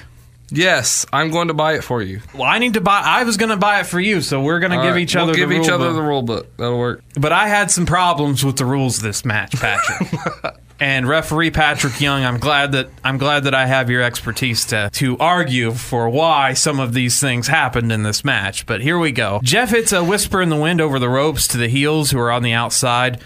Bubba lands some stiff chops on Rico. Spike hits the was up on Rico. After Spike hits the was up on Rico, then Jeff hits his low blow leg drop on Rico from the top rope. Bubba, they're, they're blowing right through all their big spots right off oh, the really? bat. Yeah, quickly. So Bubba immediately turns to Jeff and Spike and says, Get the tables. so Bubba sets the table in the corner. So actually, Jeff and Spike didn't get the tables. Bubba had to set up the table in the corner. Well, they went and got their own. They all split off. Okay. Jeff got his and went and set it up outside. Bubba got his, brought it in the ring, and Spike was in the process of getting his ass kicked and never yeah, got to the, one. the camera the camera didn't do a good job of following the table collection process. Correct. So Rosie goes to charge Bubba in the corner, or one of but Rosie charges into the corner into that table that's in the corner. He goes through it. Why is he not eliminated? Patrick? because it was not an offensive move that put him through it. that should not matter. It does matter. Why does it matter? because if you weren't put through the table, it was you have to be put through. To be put through, it has to be an offensive move. An opponent has to put you through it. He was not put through the table. He just happened to run through it himself. I call bullshit to me. If you go through the table, you're out, no matter how it happens. And if you put it through yourself, it's just like in soccer. You can score your own goal. You know, you can score on your Yeah, own you can net. score on your own team. Yeah. So this is the first instance of this bullshit happening in this match. Jeff Hardy tries a top rope splash on Rosie, and Rosie, oh poor Rosie, He can't catch Jeff Hardy doing this splash. Oh, he just like drops. drops him in the ring, and this New York crowd, even in 2002, Gave him shit. you fucked up. R- How could he? Jeff Hardy must weigh, weigh 70 pounds soaking wet. Rosie, a mountain of a man, Yeah. can't catch him. I weigh more than Jeff Hardy. Realistically, Jeff's like 115 pounds. Rosie should be able to catch both of us. For Yes. the- Rico sets up a table in the ring. Spike tries an acid drop on Rico through this table, but instead, three minute warning, catch him and throw him through the table face first, very viciously. Okay, now Spike got eliminated because that was an offensive move. He was thrown through it. Just I under, wanted- I know. Okay, I just wanted uh, to clarify. That's that's fair. Okay, I get that. Okay. But I think any any going through of the table should count okay. in my rule book. When we get the official rule book, I'll make We're some- going to. We're going to. I'll revise it and send it back to them, and so they can reprint it. So anyway, so now Spike is eliminated. See, Spike does he he got an easy night's work. He was in this match for maybe three four minutes, so Yeah. he had an easy night's work. Rosie and Jeff go battle out into the walkway with the table, and in Madison Square Garden, these walkways have little uh, awnings over them. yes. So keep that in mind. Bubba's in the ring with Jamal and takes out Rico before realizing Jeff needs help on the outside. Well, here, here's a better way to explain it. If you haven't ever seen Madison Square Garden, Madison Square Garden's like a high school gym. You walk through the walkway and everything is up. You're going up. You basically you walk out on the floor and you turn and you have to walk up to your to your seat up on the bleachers. So he's going through that little walkway that you walk out. He's basically climbing on top of the bleachers and is going to be above that walkway. Proceed. Bubba gives the Bubba bomb to Jamal and then goes out to help Jeff. Jeff puts Rosie on the table. Jeff climbs the scaffold and then swantons himself through Rosie. And Rosie, thank goodness, is eliminated from this match. And then holy shit chants break out as at this point in time, seeing Jeff do this stuff was still fresh, you know. Well, yeah, and I mean, when Bubba pulled that table back even further, and I started looking at the distance Jeff was going to have to go, I really didn't think Jeff could jump out that far. I mean, he jumped a good 15 feet out, 20 feet high. So it was it was a very impressive jump. And also the crowd, Jeff Crowd Hardy was it. so over. Oh yeah, Super over. they should have put the title on him years ago. Oh, I money on the table, Patrick. Money on the table. Yeah, you can't be smart and be in wrestling and work for WWE. You're smart about wrestling? No, we can't have you. No, y- yeah, you're an idiot. Yeah. What do you know? Yeah. I, I mentioned here that Jeff is really doing all the work in this match, all the running, all the jumping, because he's surrounded with big men now that Spike's gone. Right. Jeff, here we go again with the rules. There's a table that Jamal is holding up near the ring apron. Jeff is going to walk the guardrail and then spike Jamal through the table. Correct. Jeff slid as he's going off the guardrail, and Jamal sort of bailed on this table, and Jeff ended up going through the table by himself. Right. He, So he should be eliminated. let, let's explain.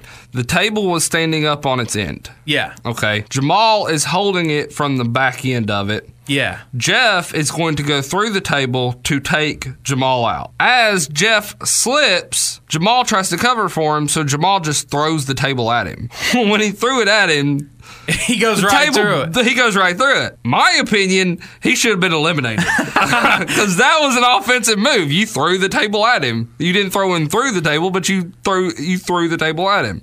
This was If I was refereeing the match, they'd have fired me because I would have I would have eliminated you, Jeff. you stick to the rules. I would have eliminated Jeff on that one. I, it was vicious. I thought he It might was have ugly. knocked himself out. It was ugly, yeah. and here's why you should have eliminated it at that point anyway, because all that happens is Jamal sets up a table outside the ring and then just jumps off and splashes through him.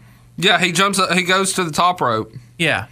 and jumps off the top rope to the f- ring floor through a table to put Jeff. To eliminate him. Yeah, So he's just going to get eliminated two minutes, two seconds later anyway. So Yeah.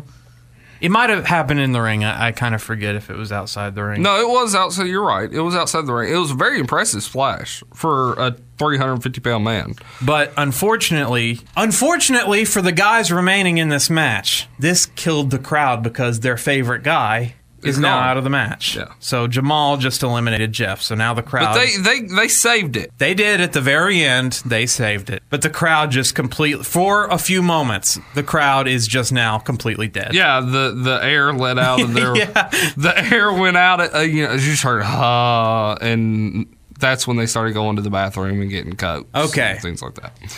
So Jamal, uh, Bubba sets in a table in the ring, and Bubba super power bombs Jamal, this huge man, through the table, and so now Jamal is eliminated. Let's clarify how he did this, because it's not like he lifted him up like normal power bomb. okay, explain. Jamal shoots him into the corner. Uh-huh. He climbs up to do the turnbuckle punches. Uh huh. Bubba just Oh, Bubba okay. slides up under him and just walks him because there's no way in hell Bubba's picking up 350 didn't- pounds. Yeah, he didn't deadlift him. Yeah, off the top, I, I wanted to clarify Okay, that yeah. to people. Bubba's a strong guy, but yeah, Yeah. he's not. He's not picking up Umaga and uh, throwing him through I there. just wanted to clarify that spot there. So now here's the two wrestlers remaining in this match. Who do you think's going to win, Rico or Bubba? Your money's on Rico, right? My money's on Rico. okay, now even though Jamal was eliminated, he refuses to leave the ring. What an asshole! These refs should have. The refs, all the refs out of the back should have come back, come out, and escorted him out. He, he was Rosie comes back then. Rosie came back out. Rosie came Oh, back I, out. I thought it was Jamal. Uh, it- was it just Jamal? I thought Rosie came out too. Rosie comes back out because that's to build this. Well, I think I think it's Jamal. okay, I, I think All right. it's either Rosie or Jamal. I, I don't think it was both. I, that's- I thought both came out. Okay, I'm with you. Go on.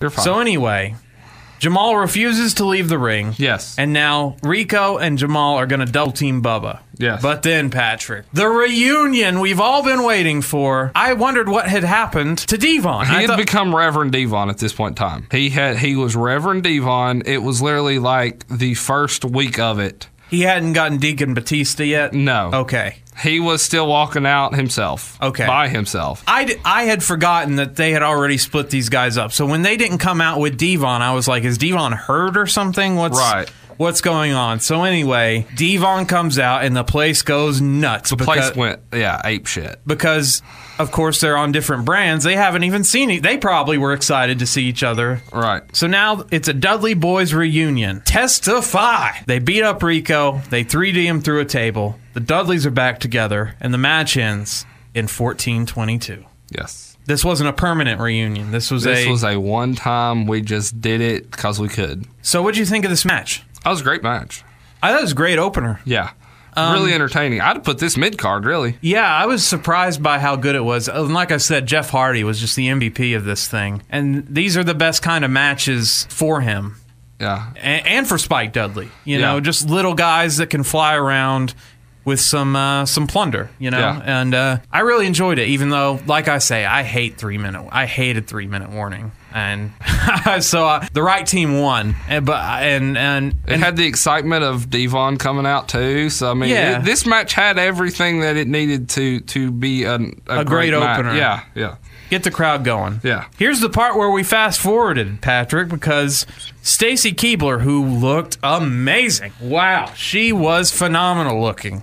And, and still is to this day. But she is at the World, the former WWF New York, and she cuts the least energetic promo I've ever heard. She is bored out of her mind. Yes. she is ready to go home or go out to the club or something. Something. And she introduces, We just heard the song, but you know what? We need it live. Here's Saliva to play their song Always, the theme song for the Survivor Series 2002. And guess what I did on the WWE network, Patrick? Same thing I did. Fast forward. Yeah. Skip Rideroo, you know, and during their performance, they showed highlights from Brock Lesnar and stuff. They they mixed in wrestling highlights Oh, I did I did look at because I didn't know when there wasn't a bookmark on The bookmarks one. were screwed up on this. They were just Yeah. a little off, well because there's a there's a Benoit promo Yeah. coming up. So, but they did cover it at least with some wrestling highlights. But and the few seconds I heard of Saliva doing this song live, guys, rough. keep it in the studio, boys. It was rough when they sung Jericho to the ring later on too. Someone sung Jericho to the ring. They sung Jericho's music. They sung him to the ring. Hold on.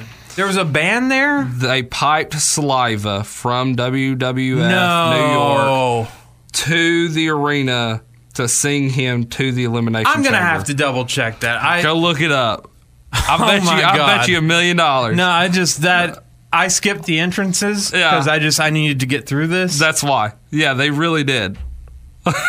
no, It was bad. It was really bad. What a and terrible Jericho's idea. and Jericho's entrance because of that, they sung the whole theme song. It took. It was the longest entrance of the this, night. but was it? It wasn't his break the walls down. It was, No, it was the- King of the World. that one that he used just for a very Yeah. short time. Yeah. Oh my god! Yeah, they sung. I'm the, so glad I skipped They the sung entrances the now. whole damn song. You just you just made my life. You just made me feel so much better about skipping the entrances. I'm sorry, pal. This was your pick. I didn't know that shit happened. Yeah, yeah. That is funny. That is funny shit, man. Boys. Oh man. So the cruiserweight title match is next. It's Jamie Noble with Nydia from Tough Enough fame.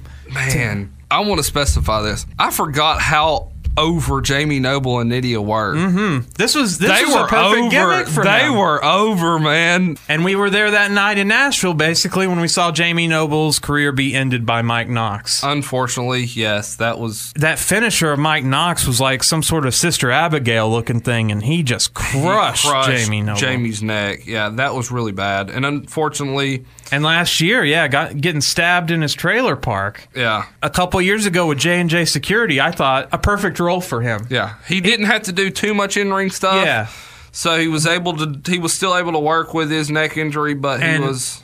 and his comedy selling of like taking an RKO and like he would just bow. He was just he's he's he's a great performer. He is. Yeah. and I think Nydia was kind of attractive. I'm sorry. I mean, even even in the trailer trash gimmick, I, I like I like Nydia. I'm sorry. I you- can't go that far. Okay, dude. well. I can't go that far. Now, I, so Jamie Noble, he's the champ. He's out first. That's Yes. usually bad news, Patrick. yes. Kidman is coming out next. He has new theme music, which really sucks. Yes. And his ring attire, I say, it makes him look like an indie geek. He just looks like a generic indie Yeah, it was wrestler. like blue blue spandex, like shorty short bicycle shorts or something. It was really weird. We saw him on a show not too long ago. That oh, we we saw him on Invasion from Yeah. 2001, and he kind of looked the the same, but that's not a good look for him. You know, it just makes him look more generic. But also, if he came out in his, you know, blue jeans, he's wrestling a guy in blue jeans too. So if you had two dudes in blue jeans, it's just kind of Yeah. in jorts. It, it, it's kind of weird. But Taz and Cole are going to call this match because the uh, back in back in the old days, Patrick, the uh, the cruiserweights were exclusive to SmackDown. So things have changed. Uh, not a lot of notes for this match. Noble hit a very nice suicide dive to the outside.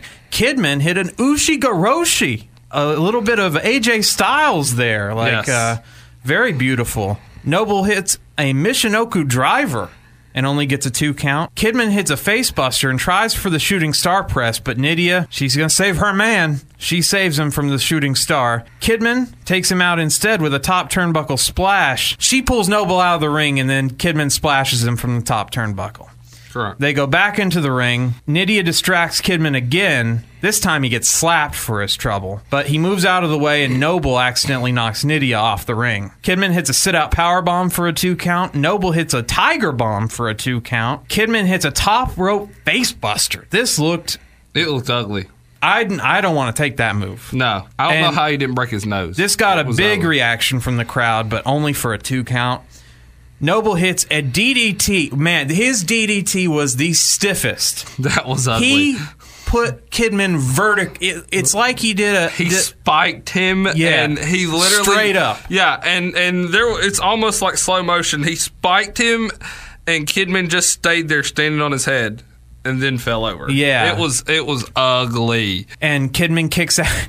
Despite this devastating DDT, kicks out at two. Yeah. Wrestling logic for you. Nydia, Nydia stops another shooting star attempt, but this time, Kidman just kind of shoos her off. Hits the shooting star press, gets the win and the belt. In 7 minutes, 29 seconds, your new cruiserweight champion is Billy Kidman, which we saw him win the cruiserweight belt on that Nitro we, We just did. reviewed. Well, all we see this dude do is win this belt. So uh, this was okay. i i was gonna i was gonna say almost i would put it match of the night almost till I, at this point in time yes i thought this was a lot better than our first match Oh yeah, yeah, yeah. almost until we got a little bit later on. Yeah, we'll have to we'll have to see what you, what your pick is for the match of the night. I'll save my pick till the end of the show. Kurt Angle's backstage with Chris Benoit, and they want to win the tag titles off of the Los Guerreros. And Angle cuts a No, the tag champs are Edge and Rey Mysterio. oh, okay. So they, they- lost. They lost their titles. Angle and Benoit were tag champs. Okay. They lost their titles to Rey and Edge in just like of a fluke match thrown together, Okay. which is how Edge and Rey ended up being tag partners. Okay. And they wanted revenge. And so they're like, listen, we got to get our shit together if we're going to be able to get our tag titles back. Okay. Now that they've thrown Los Guerreros in on top of our title match. Okay. At the very the, the funniest part happens at the end of it when He puts his hand out to shake his hand. Chris Benoit does. Yes. He's like, I'm, I'm with you, bro. Shake my hand. You know, he sticks his hand out. He goes, Kurt Angle goes, Tag team partners don't shake. they give hugs. And th- looking back, this is really, really bad what, what I'm about to say. But Kurt Angle gives Chris Benoit a big hug. so, but it's just hilarious. The character of Chris Benoit getting hugged is just a visual. I mean, prior to you know what happened, you know, Right. much later, but just the care, you know, Mr. Hardman, Chris Benoit, emotionless, rabid Wolverine, getting a big hug from Kurt Angle. It was hilarious. It made me laugh out yeah. loud. Yeah. It was very, it was an entertaining interview. Chris Jericho, he's backstage shadow boxing, getting ready for the chamber. No big deal. Then we get the F View camera, which I guess is Eric Bischoff's version of GTV, if you Yes. remember that. It was. And it shows Victoria, mirror, mirror on the wall, who's the greatest of them all. And apparently the mirror told her Trish she didn't like the answer and she sh- smashed the mirror. Yes. Okay. I don't know why this was necessary. That's a great segment, though. It goes, it, it adds to her character of actually being crazy. Yeah, yeah, if that's what they're going for. And that's Um, what they were going for well, at the time. The women's match is happening next. Yeah. So we'll get right into it. A promo recaps their feud, which just goes back to when they were recruited. They were both fitness models, and she's basically bitter that Trish got the job over her because she's pretty. Do you know who Victoria was before she became Victoria? I do not. Victoria was one of the women backstage that they used to throw like in different roles, like an, as an EMT or whatever. Oh, in WCW. No, in WWE. Oh, In. WWF at the time. Later, when when uh, Trish made her debut, they got signed together. Anyway, they really did get signed together. But anyway, Victoria nine times out of ten was part of the Godfather Soul Train. Oh, right. That's her WWF debut. But Right. there's actually, I was listening to a podcast called Keep It 2000, which is reviewing Nitros from the year 2000, which must be miserable. Ooh, that's rough. But Victoria shows up in an episode of uh, Nitro as one of the uh, NWO Black and Silver's uh, cronies. Like she's Really? she's in their entourage of girls. So, so an early Victoria appearance. She's had a, a long career uh, of you know before she was even in the ring. right. But yeah, yeah, she debuted WrestleMania 2000 as one of uh, Godfather's hoes. Yep. What a lovely way to debut. Women's revolution, ladies and gentlemen. And I just I found that this is kind of a weak premise for a feud. Yeah. Um, just that I, I think it was a way just for them to have this match. Yeah. But they could have gone about it so much better. Yeah. It's the exact same thing that they did with Trish Stratus and Mickie James. Mm-hmm. Crazy chick, stalking me, obsessed with me, thinks I'm pretty. thinks I'm pretty. Happens all they do this gimmick a lot with the ladies. It's the same damn thing. But she is playing it a bit crazier. Well, Mickie James played it way crazier. What? Hey, way to go on Mickie James's match at Elimination Chamber. Just FYI, just want to throw that out there. Her singles match back in on the main roster. I thought that was the six man. Was that? Oh no, she had a singles match She had a singles match. against who? Who did she? Ta- It was her versus um, Alexa Bliss. oh no, Becky Lynch. Wasn't that the feud?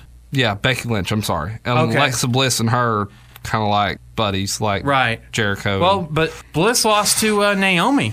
Yeah. New champ Naomi. Well, Naomi's out hurt, so Naomi has to del- uh, relinquish the title. Is that true? Yes. No, that's I got that up. yes. Anyway, so we're going to A hardcore women's match. a hardcore, very first ever hardcore women's. well, it was the, they clarified it was the first in three years. Oh, we did have Tori and Ivory hardcore. That was in '99 when Ivory took the uh, ironer, the iron that was hot, and I don't remember. This. you don't remember this? No. She she literally she took a hot iron that was in the process like of being, Home Alone. that was in the process of being used, and she stuck it on Ivory's back and literally sizzled the skin on her back. It was nasty as hell, dude. She starts bleeding. It was ugly. So here we go. Victoria starts choking Trish with uh, Trish's jacket. It's time for some plunder, baby. Plunder, baby. Thumb thumb plunder, baby. Thank you. You're much better, Dusty. Your Dusty is is one of your best impressions. So it's time for some plunder. She grabs a broom. She misses it at first and then swings and Trish jumps over it. It's kind of funny. But then she finally just says, "You know what? I'll just choke you with she, this broom." She swung she swung like three times, like over the head.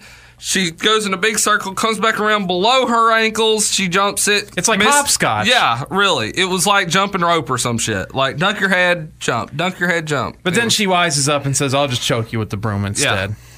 Then Victoria smashes Trish's nose into a trash can lid and a trash can that she had wedged in the corner. She nails Trish with a heavy leg drop, like a springboard leg drop. I, th- Yeah. th- I thought the actual the rest. I mean, they didn't do a ton of wrestling in this But it match, was good. But it was good what they did do. Trish returns the favor to Victoria and slingshots her nose first into a garbage can that is yes wedged into the ring rope, and it looked nasty. And this is what gave Victoria a bloody nose, a blood blood in a women's match. yeah broke her nose. Yeah. Trish gets the ironing board, which we saw in last week's show in ECW. So this ironing board is uh, becoming a regular on. Uh, Well, it's it's it's a women's it's women wrestling, so the ironing board needs to be used. So I mean, as a referee, you guys put those under the ring. You never know when you're going to need to iron your shirt or do some laundry. you know, if if if I'm waiting out underneath the ring for my next match, I'm just gonna not gonna just sit there. I've got chores to do. So So Trish gets this ironing board, sets it up in the corner, and and throws Victoria into it, breaks it in half. Uh, Trish lands a chick kick, but it only gets a two count on Victoria. Trish decides to get a kendo stick and beat the shit out of Victoria with it, and uh, and just like last week, Sandman is, is somewhere smoking a cigarette, smiling because she beat the hell out of yeah, her. this was it. a uh, Sandman special with the kendo stick. Victoria gets a mirror from under the ring. Now, I like that she went for the mirror, but Patrick, logically, why is there a mirror under the ring? Go ahead. Does I have to check and make sure I look good before I get in the ring? Oh, that's you're just you're just a vain referee. Yeah, I have to make sure my shirt's tucked in properly and things like that. in uniform. So, yeah, you, you don't want to. exactly. You'll get fined for a uniform violation. Exactly. So you keep a mirror under the ring. Now, my other problem with the mirror is that she doesn't use it in this match as a weapon. Well, do you know why? Victoria kicks out of another chick kick and a top rope bulldog. So, man, I mean, she took two of Trish's finishers, plus gets bulldogged off the top rope and kicks out. Here is where this comes out of nowhere, basically. Victoria under the ring. Okay, here's another question, Patrick. Well, I guess this is easy to answer. Why is there a fire? Ex- Why is there a fire extinguisher under the ring? Well, you never know. Somebody might throw a cigarette out there and try to light the mat on the mat on fire. So, Okay, I, my my explanation was going to be for you have pyro going on, like Kane's pyro. Yeah. You never know when something could go wrong. I mean, Yeah. Undertaker nearly burned up. You know. Yeah. You need a fire extinguisher. So, Victoria. your your your yours is better than mine. Go on. So she finds this fire extinguisher, blinds Trish with it, gets in, hits just a simple snap suplex. I mean, it looked great. Covers her.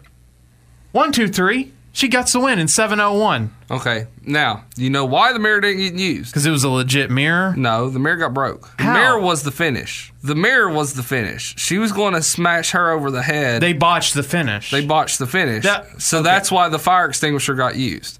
She was going to bash her over the head with it, but at the time that she was coming off with the bulldog, as Trish was getting up, Trish turned to her left, stepped right on top of the damn thing, and it broke into a million pieces. Is that right? Yeah, stepped right on top of it in the corner, broke into a million pieces. Okay. So then that's why she was like, fuck. So they went and got the fire extinguisher, grab her, grab her, blind her, gets in. What the hell do I do? Just hit me with a suplex and one, two, But three. then, why did Trish try to kick out right at the last second? I don't think Trish was in on this being the finish of the match. Well, it was a cluster. Yeah. It, you had Hebner doing the call, No, it was Charles Robinson. or Charles. Okay, so and Charles basically like you heard he's he's wearing his earpiece. You hear in the back, "Fuck, they just fucked up the finish." Tell him to do this, and so he tells, and Maybe Trish just didn't. she just it, communication was off, and Victoria basically just held her down for three. Your time's up. Get the fuck out of the ring. Yeah. So 701. What up until up until the finish, I thought was a great match, Yeah. Uh, especially for a women's uh, And, match. and with what they had planned for the to actually be the finish, uh, it'd have gone down. oh, if she had smashed the mirror Yeah. like like as planned, it would have been yeah awesome. yeah, What barbershop window? yeah. all over again. Booker T. Uh, let me let me. There's so many Bookers out there. Booker T is shown backstage. He's warming up for the chamber. Bischoff tells Coachman that the elimination chamber will be great. He's better than Stephanie, but then Big Show interrupts, and Big Show is angry. You know why? Remember me? ha ha ha. Ho ho ho! You're gonna be regretting trading me to SmackDown. Ha ha ha. I'm Especially when I win the WWE title tonight. Ha ha ha. And turns around and walks off. I'm surprised. Bi- like, I'm surprised Bischoff didn't just laugh in his fucking face. because trading Big Show away would have been the smartest move as a GM that he could have. I don't care what he got in return. If he got, if he got Victoria's mirror in return for getting rid of Big Show, he got a great deal. Yeah. And so I just thought it was. I wish that they had turned the camera back to Bischoff and he just laughed his ass off at the at, at this statement from Paul White, who, by the way, I met I met a girl the other day whose mom dated Paul White at one time. Really? Yeah. Down, they they used to live down in Tampa, and so her mom dated the Big Show at one point. So it's just it's just. Well, that, maybe they need to rekindle that flame. Well, he looks better now than I think. He looks better. He looks a lot better now than what he has in the past like ten years. So Brock is with Paul Heyman, and Paul Heyman is pleading with Brock, saying, you know, you shouldn't have taken this match tonight. You got hurt ribs, pal.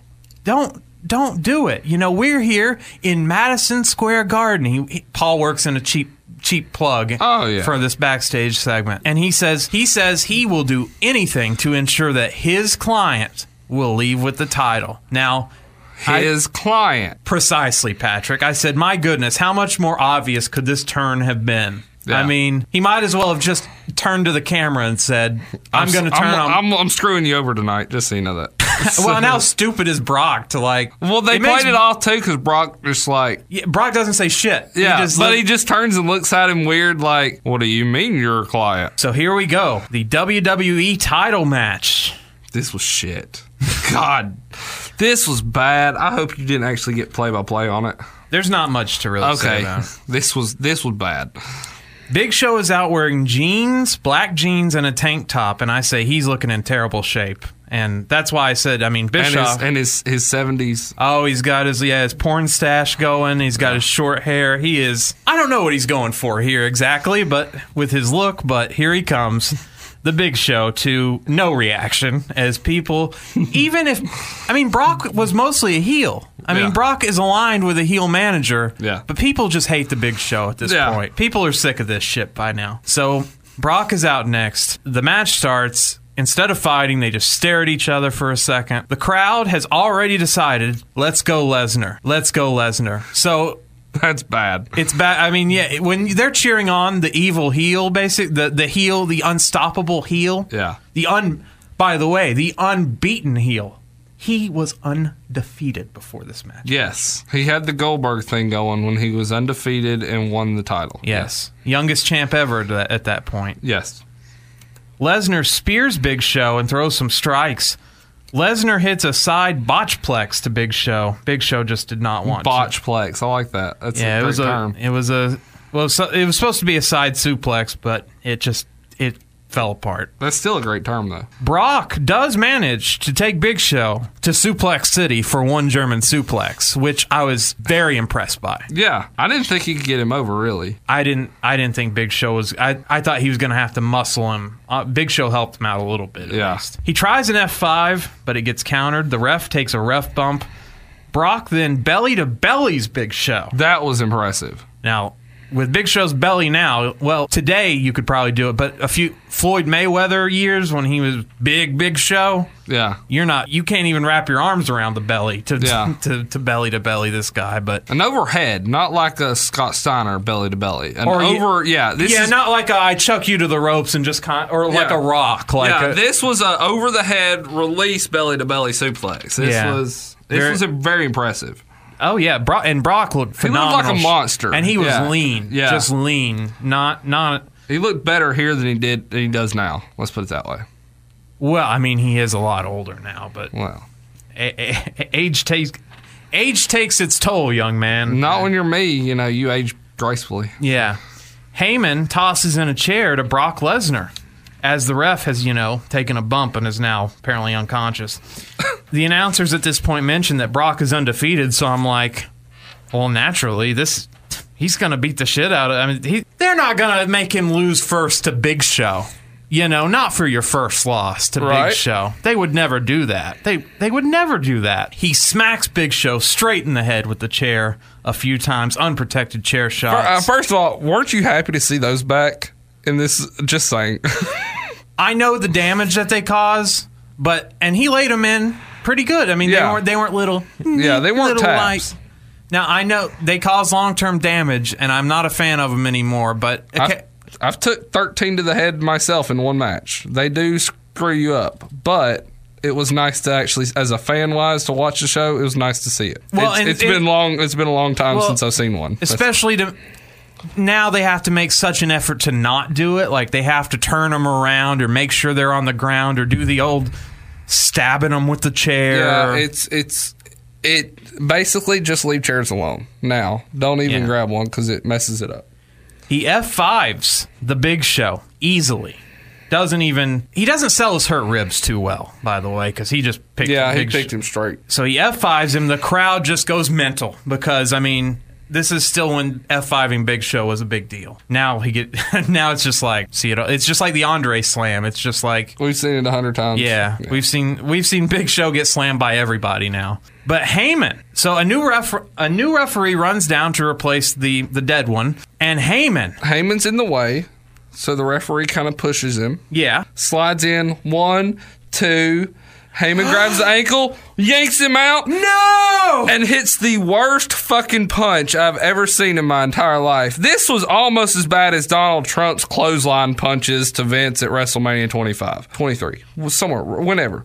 Anyway, this was bad. and Lesnar is shocked, and he. He it was- makes him look like a big dummy here, but he mean mugs the shit out of Yeah. Paul. He looks like he wants to rip his head off. And Paul gets scared. But yeah, and and Paul, Paul's expression is great too, Yeah. of fear. But you know, if you're really that angry, why didn't he go out and get him? He just stood in the ring. Heyman was outside the ring, and Brock turned his back to show, and was looking at Heyman just like.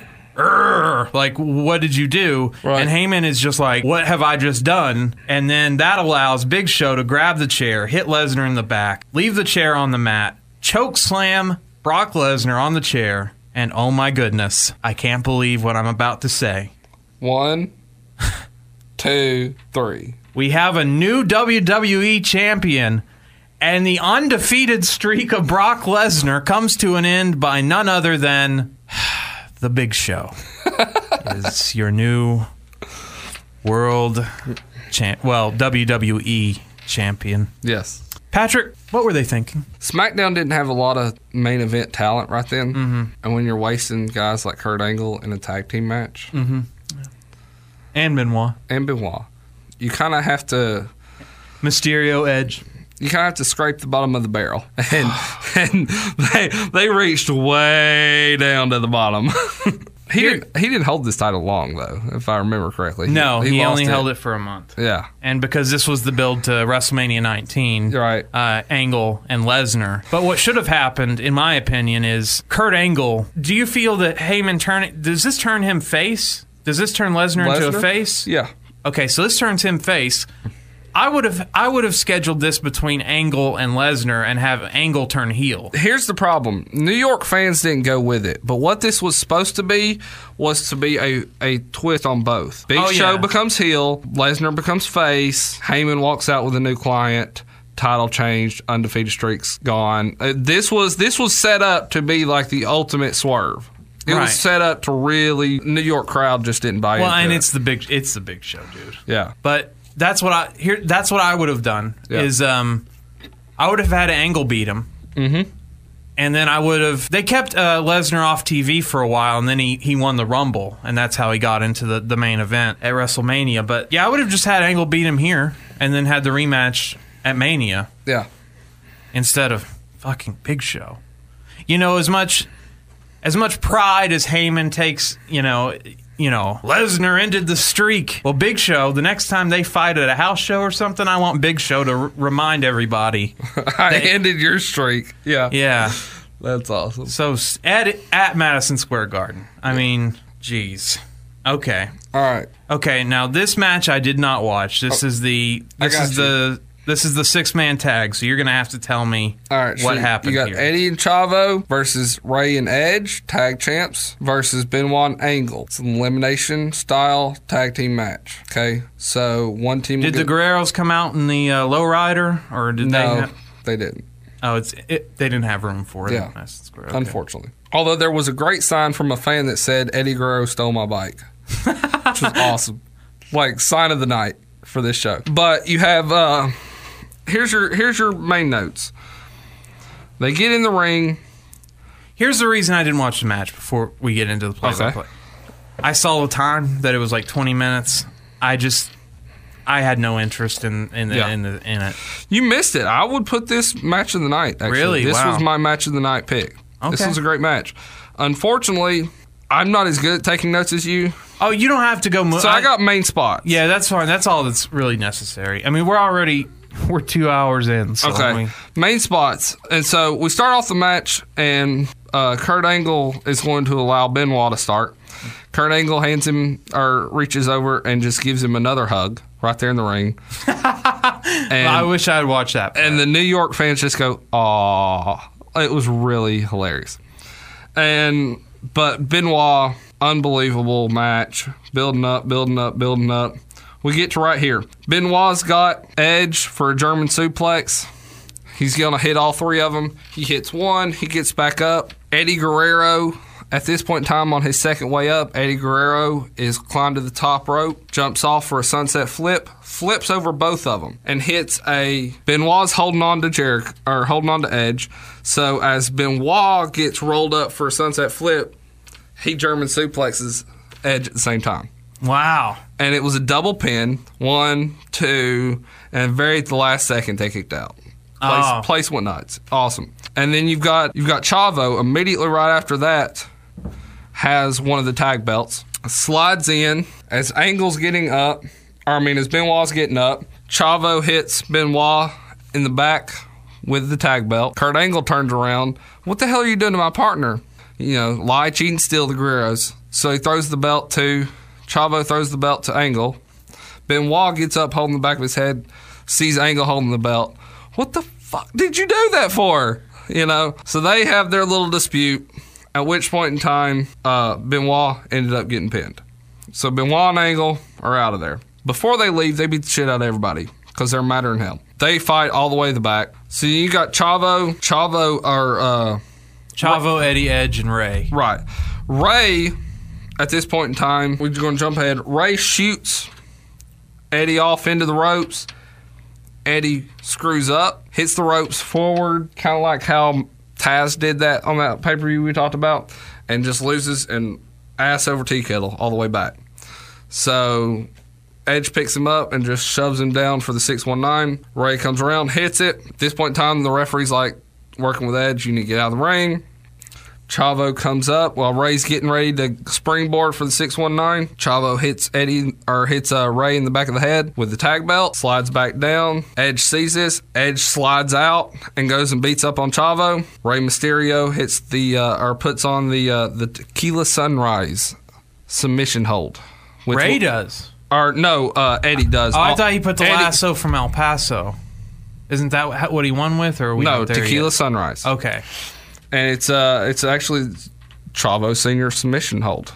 As a matter of fact, just little significance there, and uh and Rey ended up tapping, and so your new tag team, your SmackDown tag team champ is uh Eddie and Chavo. Los Guerreros. So there you go. In honor of Chavo Classic this week, we have a, a, a Guerrero win. Yeah, I, I thought I saw the very tail end. I thought he won with the lasso from El Paso, but Well, they called it tequi- uh, the uh, Tequila Sunrise, so I, I could be the same thing. it's all good. I, so this match was worth watching. I mean, I might go back. You need to go back and watch it. This this is my match of the night. Wow. Okay. Like this really, yeah, you missed out. This one, this is my match of the night. If you're not counting the chamber, obviously. As far as match of the night being the chamber, I thought the Triple H and HBK portion of the chamber was the match of the match of the night. The the first portion, Well, of yeah. the, the first portion of the chamber, I had a, I had some problems with. Right. Well, we're about to get into it. Yeah. So let's. Kane is shown backstage getting ready, and then now it's time to uh, a little surprise introduction for the uh, Madison Square Garden because a big fan favorite of ours is uh, about to debut here. But first, Chris Nowinski comes out.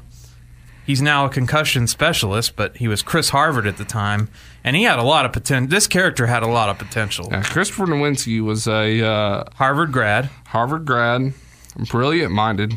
sort of like sort of like a modern day version of the genius kind of Yes. thing where he's he's better than you he's smarter than you you're stupid whatever matt hardy comes out and instead of attacking nowinski he joins in matt hardy v1 On whether or not the New York fans are losers or stupid correct. they have a big discussion to uh Yes. And so then they decide at the very end they're looping. is that true I swear to God. okay wow we're in new york city you know who they should have sent out to beat him up the brooklyn brawler That'd been awesome, actually.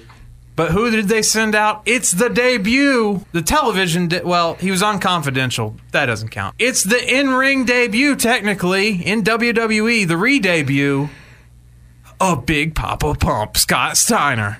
And he comes out and he beats the shit out of uh, Chris Nowinski and V1. He press slams. I think he press slams Matt Hardy, runs them out of the ring, grabs the mic, and uh, hey, Big Papa Pump's got your hookup. Holler if you hear me. He's a man of many words. You know what? I actually thought he didn't look as jacked here as he's been. This is for all my freaks in New York City. Big Papa pumped your hookup. Holler if you hear me. And he dropped the mic. He just like spiked it and Done. backed, up, posed. It was it was awesome. Good payday. It was a great payday actually. The crowd, when he came out, I found this kind of funny. The crowd was barking. I think they wanted Rick Steiner too. If if I really wish they'd signed Rick Steiner too. I don't even know just why to be his manager. I don't know why they didn't. I think I I think I like. I'm starting to like Rick Steiner better as we watch these older shows. I kept telling you, man. Rick was my favorite over Scott. And if they had signed him, like I said, if he doesn't want to, if even if he didn't want to wrestle, just to be his manager, Yeah, just he, he would. He's a, he's a great personality. yeah. So uh, the the crowd, I'm sure, was disappointed when we got no Rick Steiner. They did get Devon earlier, but no Rick, Rick No Steiner. Rick. The the big controversy here, of course, is that Scott Steiner's a free agent and he has to choose between Raw and SmackDown. Raw or SmackDown. Yeah. and uh, They kept saying, well, he's obviously here on Survivor Series. He's going to let us know who he picks. No, yeah, he he doesn't give a shit about that. No. Our next review, Patrick, we're gonna find out what brand he signed with. Oh, okay. Time for the chamber match. So the chamber, it's gonna take a while to lower from the ceiling. Well, yeah. I mean, this damn thing, you it takes a little bit to once it lowers And to actually get it, it. secured to the to the ground and everything. So yeah, So Terri Runnels, who's now backstage interview, runs down Shawn Michaels, who has a mom style haircut. You know, as much guff as they give AJ Styles for his hair, Shawn's looked. Yeah, you're right. this was the worst haircut. Shawn Michaels. tonight. Shawn Michaels style was among the worst. This is the worst look he I've ever dated. had. I've dated girls with this haircut. Okay, this is yeah. and his poo brown pants that he wears in this match. Okay, well let's explain the pants when this when the match starts, and I will tell you why. Okay, that's fine. There's a there's a hidden secret behind that. So, but instead of getting an interview with Shawn Michaels, who would want to hear, oh, I don't know, the greatest wrestler, you know, next to Ric Flair, you know, speak? Fuck that. Time No. for an RNN news update about Randy Orton's injury, which I love the, this angle. I Oh, love it was great because as soon as when he was out with his with his shoulder, because he was a baby face before, generic, bland baby Yeah. face. He gets hurt. and and the crowd hated him.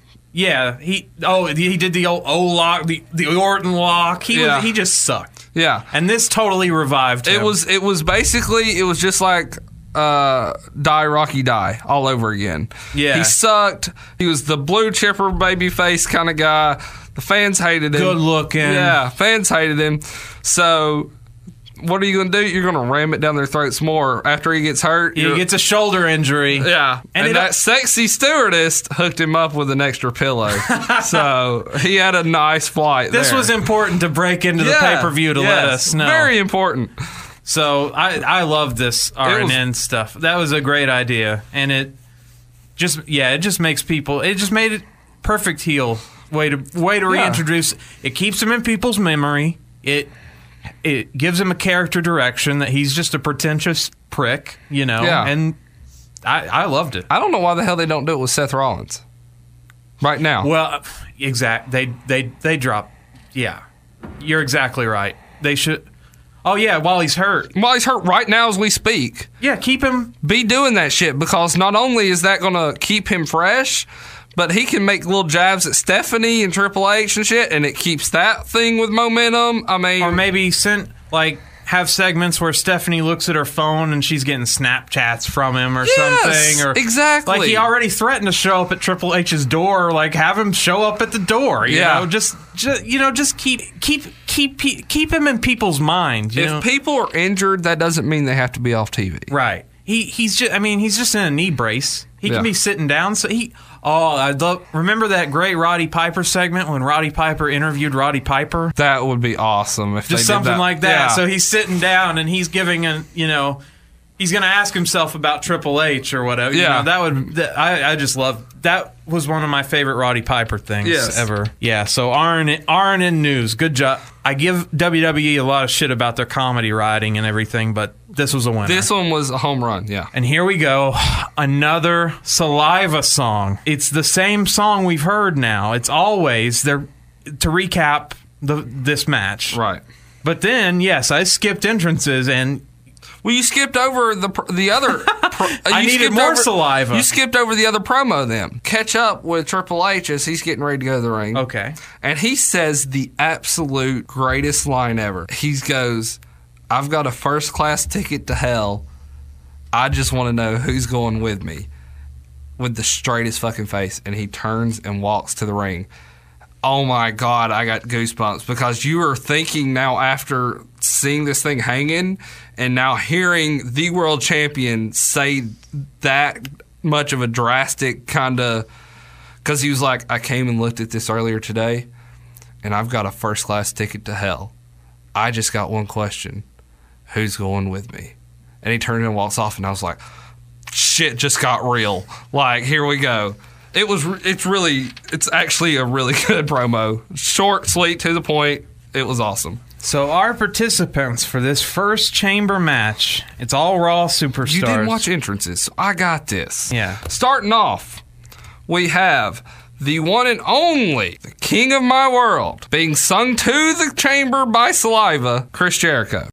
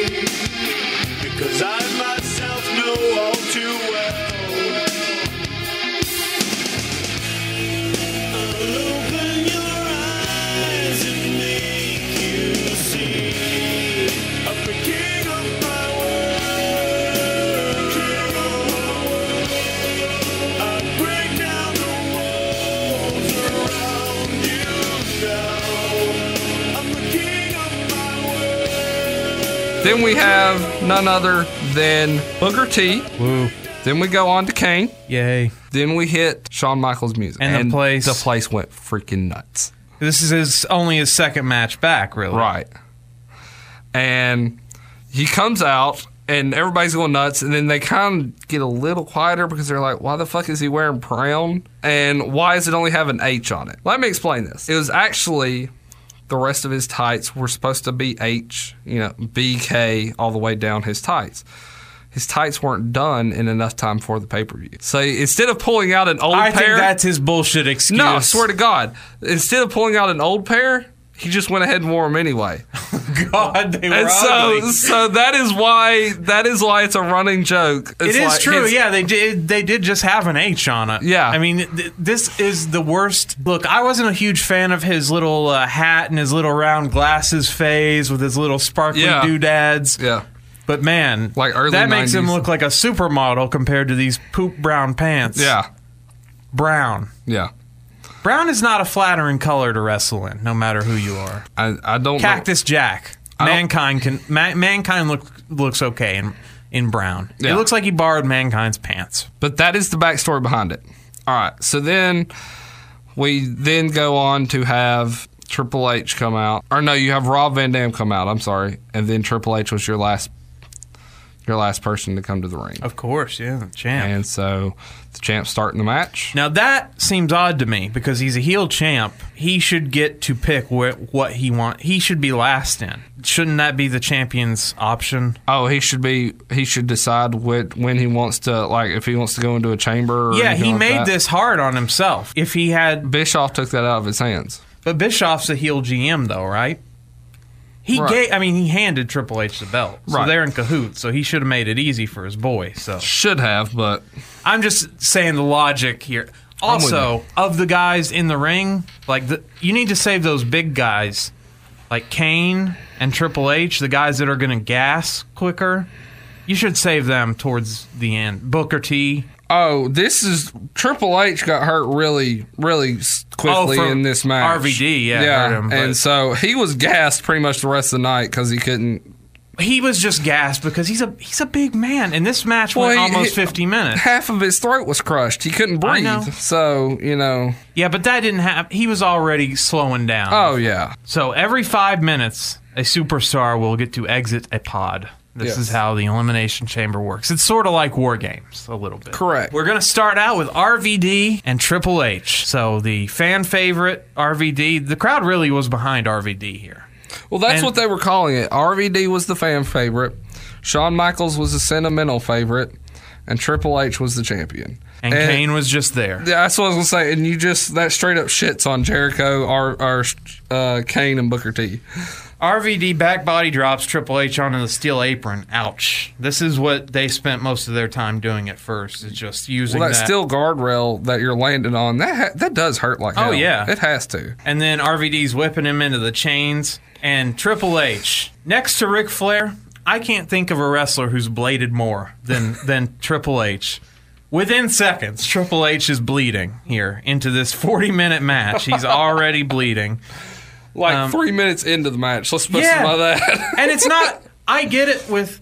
With the chain link fence, because there's some sharp shit on chain link. Yeah. But these are like regular chains on the elimination chamber. They're like, they're not, there's nothing that could cut you really Right. on them. So, but what if you got thrown when they got thrown into the pods and got cut? I, th- I can buy that. I can buy that. The plexiglass sliced you open. but yeah, you you're two minutes into the fucking match, man. You're already bleh, just bleeding all over your face. Okay, fine, whatever. Go with it. He he loves Flair, so mm-hmm. RVD and H, you know, they really just want to show you show off this floor and, and the chains of the chamber. RVD hits Rolling Thunder on Triple H on the I, steel there's floor. no way in hell I would have took that. and the crowd loved it. The yeah, crowd went. now that was that, that was a good pop. But there's no way in hell if I was Triple H I'd have took that. RVD tries to go up to Jericho's pod to do a move, and as he goes up, he uh, flips him the bird. Says, "Hey, pal, fuck you," and Yeah. uh, gets up on his pod. Problem with these pods, It's chain link on top. so Jericho reaches up and stops him from hitting the five star frog splash. Grabs RVD leg. Yeah. So instead, RVD has to hop down onto the turnbuckle and, and settles for a spinning leg drop onto Triple H. Y2J, the five minutes has already gone by. Y2J is the one released from the pod, which is apparently at random. The, the lights flicker. It's a It whole, is at random, but It is at random, but yeah, it's not really. it, for somehow or another, it followed their entrances. For some for some reason, It literally followed their entrances. it's it's just sheer mm. coincidence that the guy that got the biggest reaction, they saved him for last. It's it's it's odd how that works. I don't know how. It's crazy. Yeah. Coincidence in wrestling is just so common. I mentioned here that RVD and Jericho, when they start work, they are just so much faster than Triple H. Oh yeah, RVD jumps onto the change of the chains of the chamber. that was an awesome spot. Yes. Yes, it was really cool. So he leapt he leapt from the turnbuckle onto the chains like Spider-Man and then leaped onto Jericho. He was going to go for like a crossbody on Jericho. Jericho did. So what did he do? He just went like a flying cat and like literally just caught himself on the wall of the cell or of the chamber. And then when Jericho stands back up, he Hits just- him. He hits him with another with a crossbody. It was RVD chants start breaking out it here. was it was move of this match. Yeah. Like seriously.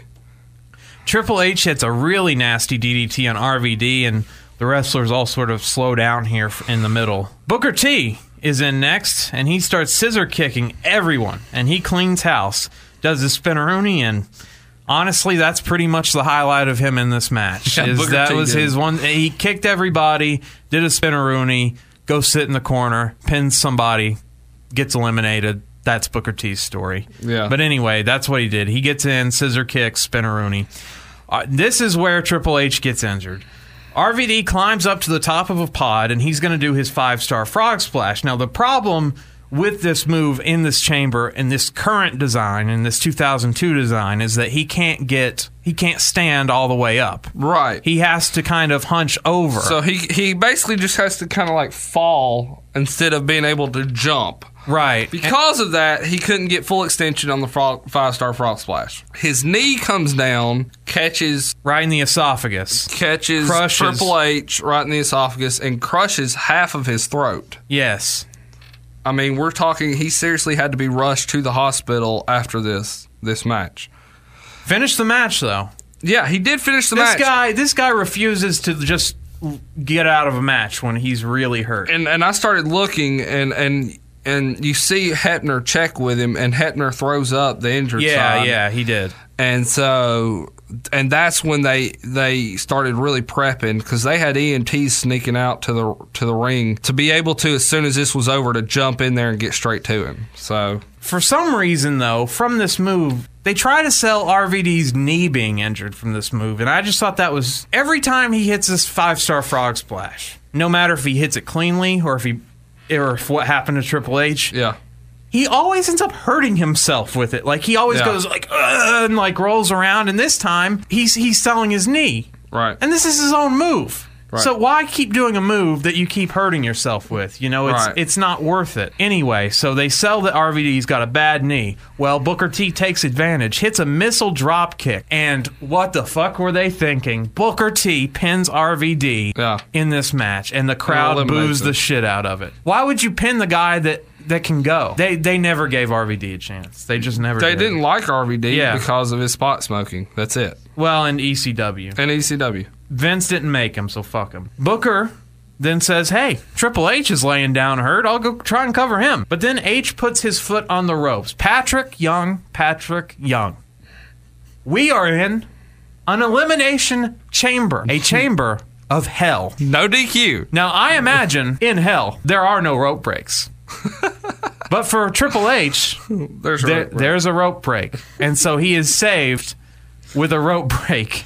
He didn't. He didn't. Uh, in in fairness, he couldn't get enough air in him to actually, literally throw his shoulder up or kick out. Or in fairness, he really was injured. But Booker T should have known he was injured. Communication was lost somewhere in the context. Like, hey, leave him alone, give him some time. Why the fuck do you go over there and pin him and put the guy in that situation? Probably just to kill some time before they could get one of the pods open or something. Something. Um, later on in the match, uh, it's either Triple H or, or HBK is in the walls of Jericho, and he tries crawling towards the ropes. Yeah. So eh, they didn't. He didn't make it there. No. But give me a break, guys. Yeah.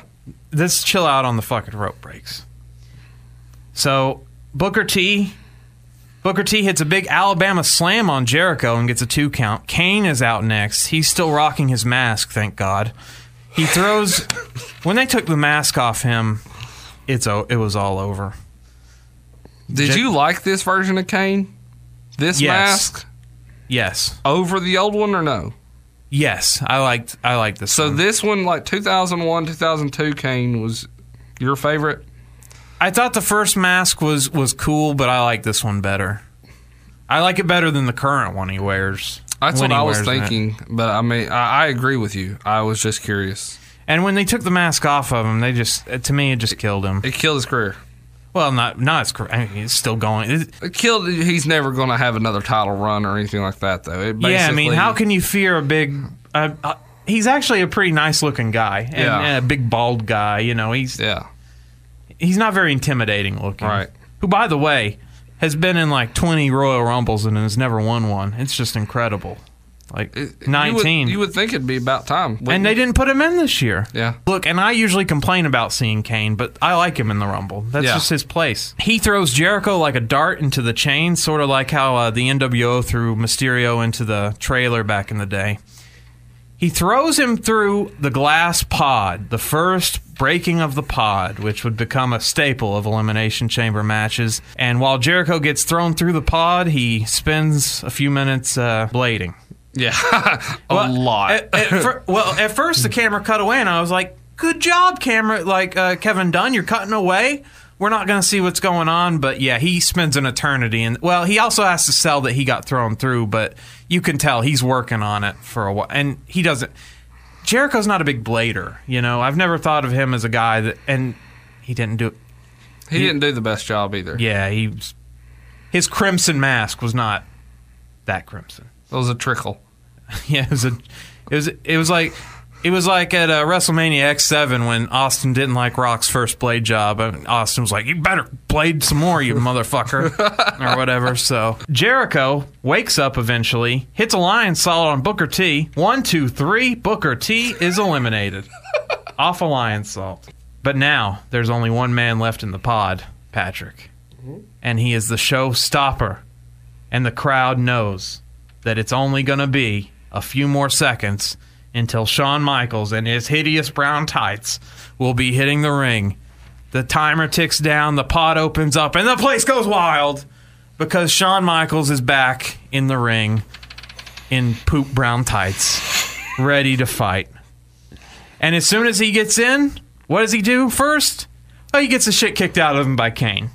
But that's fine because Kane choke slams him, Triple H, and Y2J. He calls for a tombstone on Triple H, but of course Triple H counters, and as as soon as Triple H counters out of the tombstone, his good buddy Shawn Michaels super kicks Kane. Then Triple H hits him with a pedigree. And then Jericho Lionsaults him. So he, He j- took all three in a matter of like 30 seconds. and Kane is eliminated to a few boos. Some people were There, pissed. yeah, they were. Kane was still slightly. Some people loved him still. HBK chants start breaking out.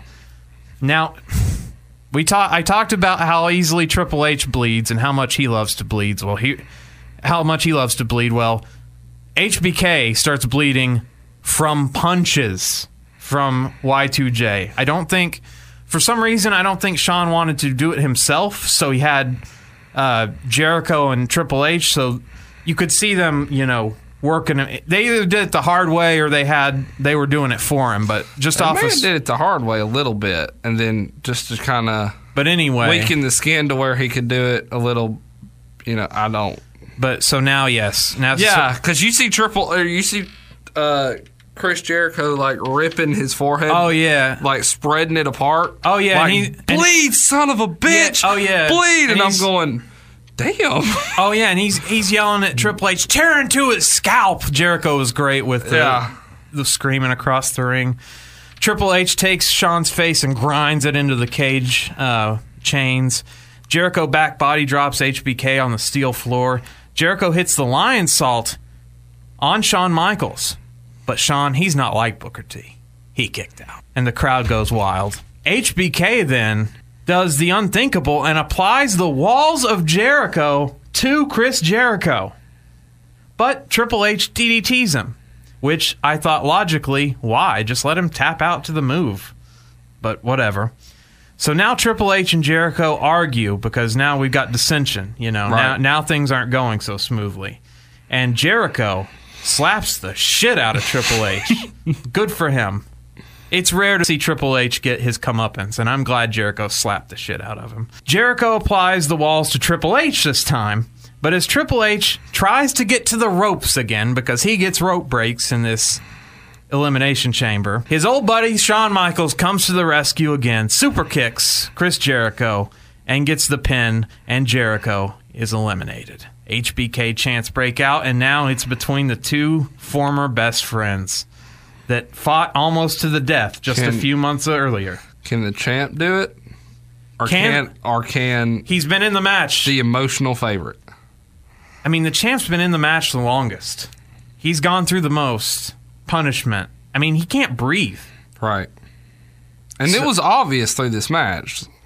I mean, it was But but obvious at the same hurt. time, HBK ring rust, bad back, Yeah. old man. Who knows how much longer he'll be wrestling? right? So here we go. Triple H hits the Arn Anderson spine buster on Shawn on that bad back, that injured back, that surgically repaired back. But Shawn kicks out at two. HBK decides, you know what? I'm going to try to pedigree you for once. But he gets catapulted into another pod. We're losing a lot of money on these pods tonight. Plexiglass. Yeah, the pl- they need a new plexiglass provider because these things are breaking all over the place. And you talk about blood at this point in time. Oh yes, he bladed and he bled worse than a pig. I mean, he and they've had several matches together where they just both end up. and he was full blown. We're talking about like turn the water faucet on. Yeah, he he, He needed was- a transfusion at the Yeah. end of this. He went to the hospital to get one. Like uh, there's there's no way in hell he didn't. So after that, the cerebral assassin Triple H gets the upper hand for a while with some strikes.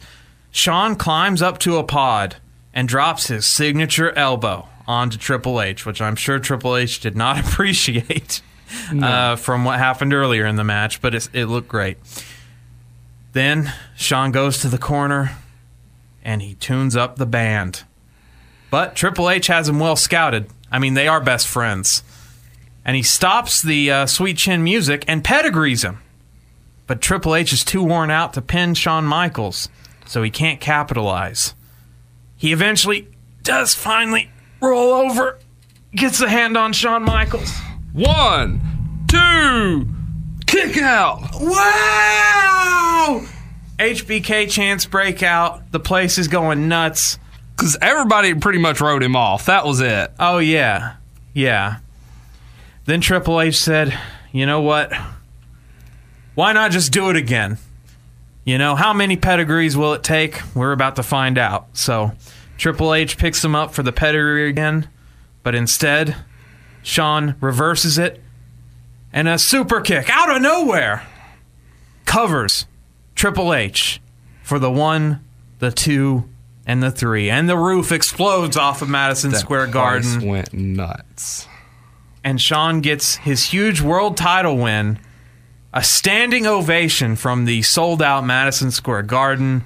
They they brought in confetti cannons, and now there's confetti raining down. Shawn's covered in blood. And I'm going to include Jim Ross's call at the end of this match because it was awesome. Yeah. JR really just sold the shit out of this. But what a moment. What a what a last segment to the Elimination Chamber. Yeah. And now, my I only have a few complaints about the elimination chamber, and this is every elimination chamber, This match, or I was gonna say, just in general, Oh, okay. And any match where it's a multi-man match and there's a title on the line. Okay. I'm only going after the champ. I'm going after the champ first, no matter what. Yeah, Unless I have a serious blood feud with someone else where I, did, I don't even give a shit. right. But in this match, it didn't seem like the other combatants had that. Like Kane and Booker T had nothing going on with one another.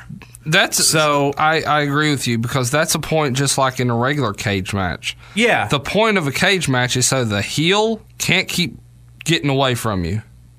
right. So when you get in uh, like a, a cage match or or a you know or chamber or something like that, the heel needs to get his ass kicked worse than anybody else in the rest of the match.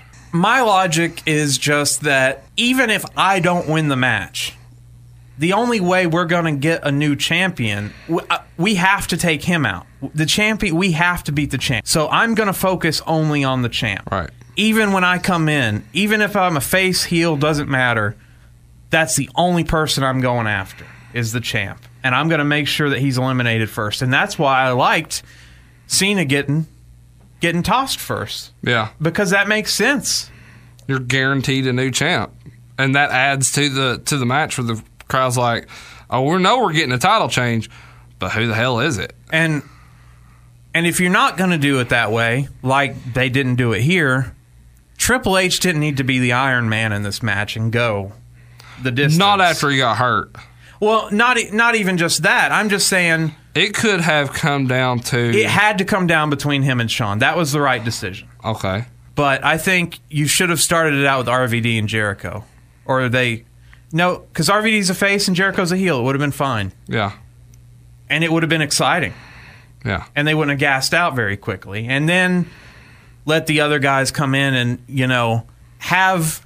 I would have Triple H come in maybe one pod before, not the very next pod be Shawn, but maybe have like someone in, have Kane in between them or something. So that way you get the reaction of Triple H saying, you know, looking at the pod saying, "Oh my God, he's a here he comes," Yeah. because because that was the that was the only real blood feud in the match, Right. other than my nitpicking about just multi-man matches man this the the last section of this the crowd reaction jr's call the idea to bring confetti to make this a wrestlemania type moment even though it Yeah. was just perfect yeah. it was just uh, a very good match I, it's the first time i'd ever seen it i knew the result but uh, Oh, very- it's the first time you'd ever seen the match. Really? yeah, yeah. I, I knew the result from. Yeah. I, I that was this was back in the day when I didn't watch much, but I but I knew I knew that Shawn was back and I knew that he had won the belt. But and by the way, this is a belt that Triple H was just handed originally. Yeah. So it was good that they changed it here. What are your thoughts on the match? Anything to add here? I think it's a lot like Mick Foley and Undertaker. Hell in a Cell. You can't top the first one. Yeah, good point.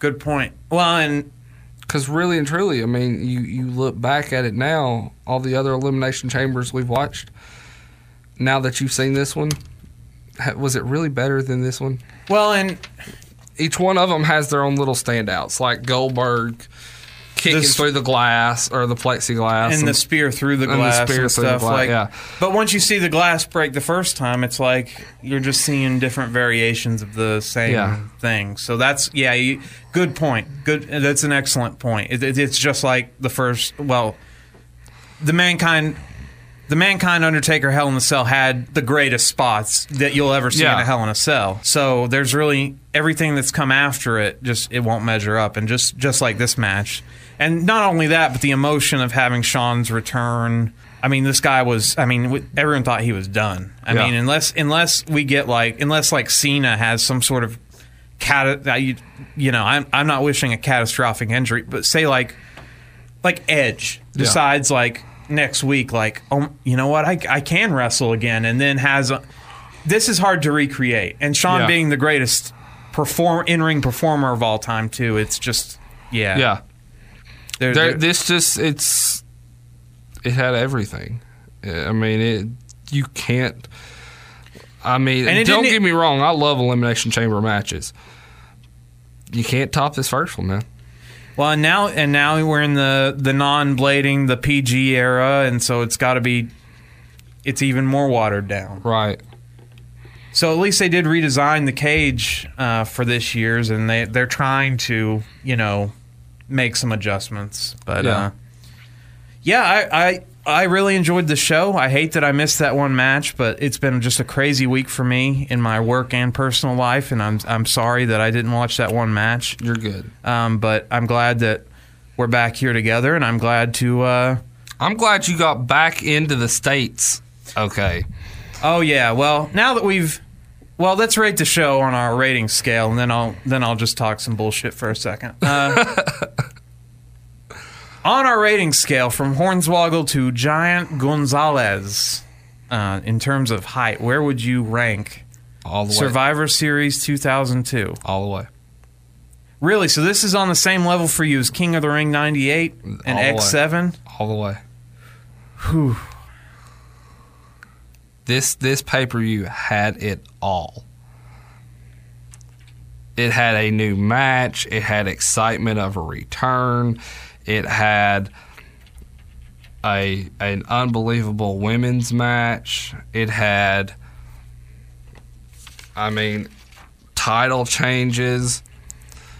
It had, you know, gimmick matches like the table match that was really entertaining every single there was not a match on this. Let's see one two three four six card match.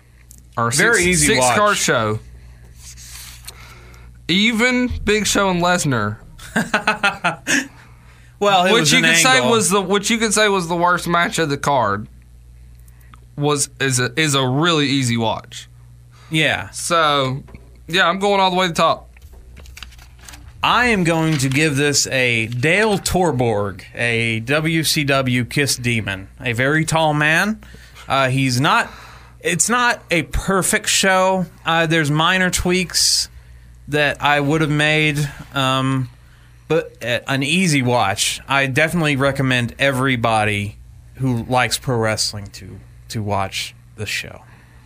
Well, now that we've reached the end of the wrestling section, oh well, I'll tell us where we're going next week. This was, of course, Survivor Series 2002, Patrick, and my most memorable moment wasn't even the match. It was when the big bad booty daddy, Big Papa Pump, Scott Steiner, debuted in the WWE, or re debuted, I mean, yeah in the WWE. And you know what? That really made me want to relive the classic match between Triple H and Big Papa Pump at the Royal Rumble from 2003. So next week, we will see the disastrous match that essentially cost Scott Steiner his job. Royal Rumble 2003, Triple H, Scott Steiner with Ric Flair at ringside for the World Heavyweight Champion. What can we say? Retro Wrestling Podcast is your hookup. Holler if you hear me. that's right Now, just into now we're gonna bullshit for a little bit. I'm just gonna. About your about your vacation Well, because I the, just- the world wants to know how your Puerto Rico vacation Well, went. Puerto Rico was fine. It's great. It's a home of, of a lot of great pro wrestling. I Did didn't you see any? I did not see any. Okay. Now, we're already three hours into this, so I'm going all to keep it very quick. But I do have one grievance, one very big grievance to file, and that is with a certain airline company called American Airlines. Now, I have flown American before. I really just don't care who I fly with. I just pick the cheapest tickets. I don't really care. That's your first mistake right there. Exactly. You only fly first class. I understand. Exactly. You're a jet jet flying or Limousine riding, jet flying, wheeling dealing. kiss stealing, wheeling dealing, son of a gun. Yeah, well, I usually fly in coach, and I fly cheaply.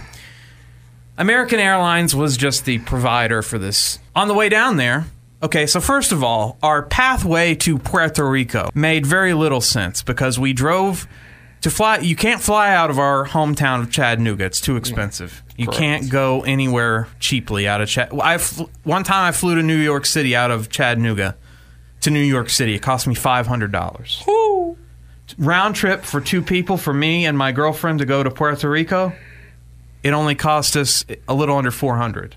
That's for two people round trip. So I got to Puerto Rico, which is basically another country. It's it's a commonwealth of the United States. Right. Cheaper than I can go to New York City. It, it makes no sense.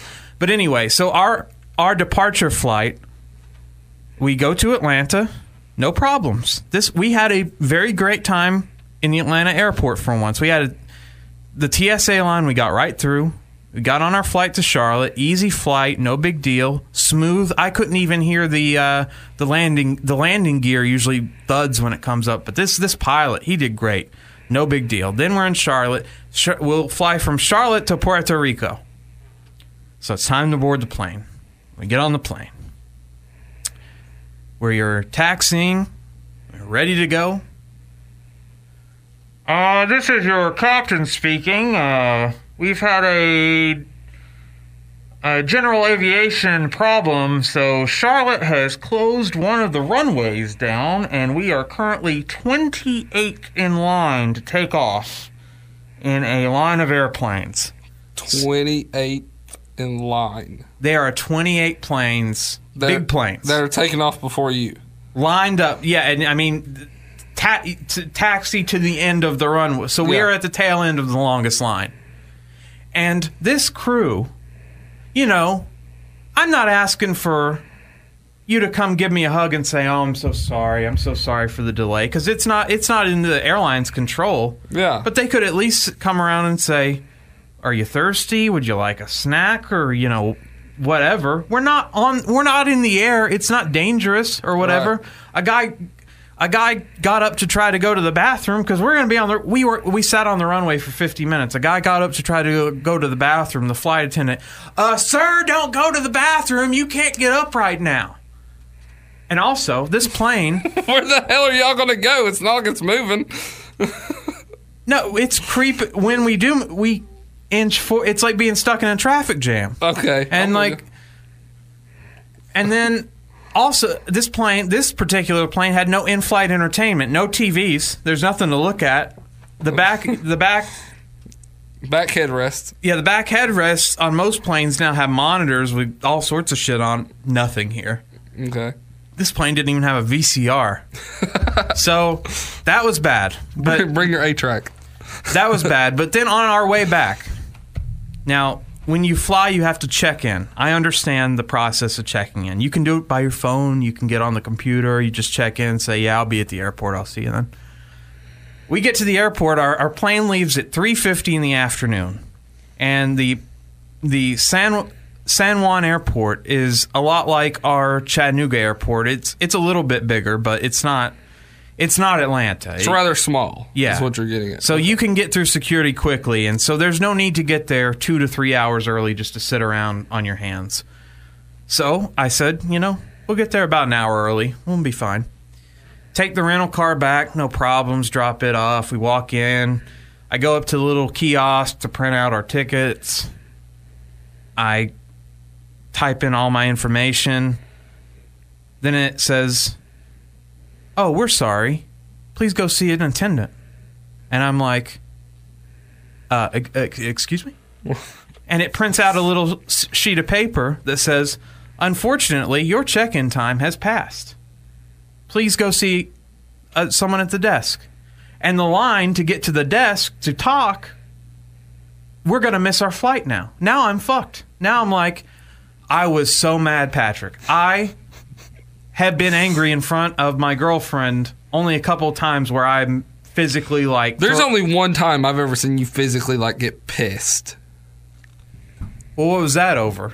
That was a trip to Atlanta. Uh, we don't need to cover it on air. Proceed. I, I just e- explain. Flat tire. Oh, the flat tire. Not finding strip club. That didn't make me that angry though. That was.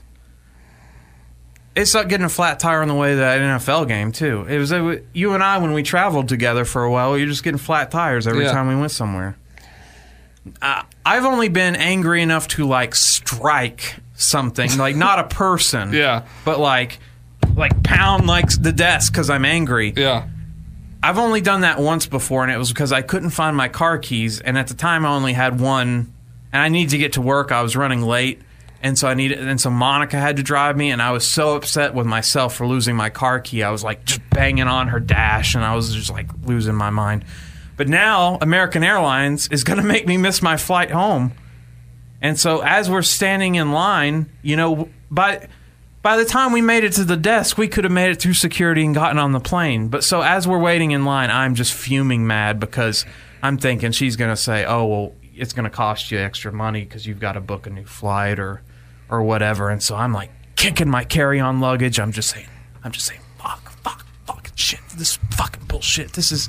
And just, and I'm sure the people around me thought, "Uh oh, this guy, this Yeah. guy might lose his mind." Yeah. But most of some of them, since we were in Puerto Rico, a lot of them didn't speak English, so I'm glad. uh, but we made it to the flight counter, and the lady was was kind. She did not scold me for being late. And we asked her like, "Oh, what's the cutoff time for this? What's the cutoff time for this check-in policy?" And she was like, "Oh, it's an hour." So we might have missed it by like five or ten minutes. But had I know there was a cutoff time, I would have checked in way before Okay. or whatever. But she booked us on a different flight, one that went through Miami and then to Atlanta. And so the the plane from San Juan to Miami was fine. Then we get to Miami, it's time to leave Miami to go to Atlanta. So we're sitting on this plane. This plane has entertainment. It's nice. It's a nice. The the, the two planes back were very nice. Uh, it's time it's time to go on this plane, but we're sitting around and then the captain comes on. Uh, this is your captain speaking. Um yeah, there's a maintenance guy that needs to sign off on the piece of paper before we can fly. There's nothing wrong with the plane, but uh, we just need to. He needs to sign off before we can fly. Uh, the guy that needed to sign the piece of paper didn't show up for another 45, 50 minutes. so we, we sat on this plane, but it was good because it had movies and stuff. Yeah. Like I ended up, I watched the reboot of Ghostbusters, which stunk. Don't watch it. But uh, and then, then the the kicker, the final thing, the final kick in the pants. Well, of course, we get to Atlanta late. We get to Atlanta late, and uh, so when we go, when our plane goes to the gate, there's already a plane at our gate. So now we have to sit and wait for this plane to leave to get to our gate.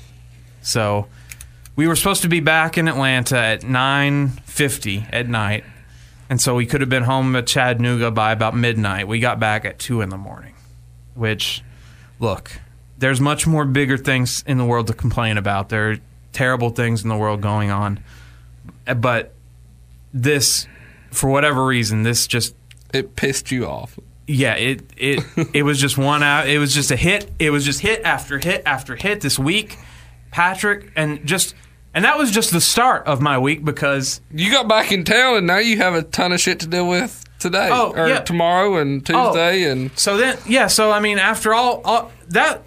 I didn't know that that was the easiest part of my week so far. Right, but then I right. come back, you know, we need to do our show. right, And then you learn that all these these great wrestlers have passed away, so that bums me out. yeah, Then I have a coworker whose mom had throat cancer. She passed away while I was gone. right, My cat that I grew up with, that my mom takes care of now, she thinks she might have to have her put down on Tuesday. I've got a lot of uh, coworkers at one of my other jobs are leaving. Uh, one of them is retiring, who's been in the business for 45 years. I've got a crazy schedule between all my jobs this week, and so this was just for some reason I think it all comes back to this plane for whatever all the bad the the, the domino effect I think started there, but I'm Keep- glad I keep telling you, man, you don't need to leave the country. One of these days, they're not going to let you back in. well, President Trump, you might be right. Um, but I'm glad that we've had this time together. and Yeah. Spent three hours shooting the shit about pro wrestling. And uh, Yeah, as I mentioned last week, the Retro Wrestling Podcast, we had our best week ever uh, a couple weeks ago. Our Four Horsemen episode, still crushing it. Still getting a lot of listens. So Awesome. thank you for suggesting that one. Um, you can download it today, subscribe on iTunes, leave us a review. That'd be great. We're on iTunes, Google Play Music, Downcast, SoundCloud. You can go to our website, retrowrestlingpodcast.com. You can go to our Twitter page, which is twitter.com slash retrow uh, podcast, because it, Retro Wrestling Podcast, Twitter won't let me put that many letters in a username for whatever reason. So we're Retro W Podcast on Twitter. And of course, our Facebook page, Retro Wrestling Podcast, the original one. which I'm slightly there's there's another podcast. We started our podcast the start of September of 2016. Correct. And wouldn't you fucking know it, Patrick? But a couple weeks later, there's a podcast called Our Vantage Point, and guess what it says at the bottom of their podcast? Retro Wrestling Podcast. I, I feel a lawsuit coming. No, look, We're the first, damn it. no, no, it's it, I know. I, I don't. I, it doesn't bother me because there are thousands of re- of wrestling podcasts. Anyone can use the names or whatever. I just thought it was very coincidental yeah. that we started this thing, and then just a few weeks later, someone else is using that exact same term. I was the first person to start wearing, first referee to start wearing gloves during when blood was being spilled in the match for safety reasons. Two months later, WWE implemented it. Crazy. So, I mean, think just things like that. Yeah, it's crazy how the world works sometimes. Yep.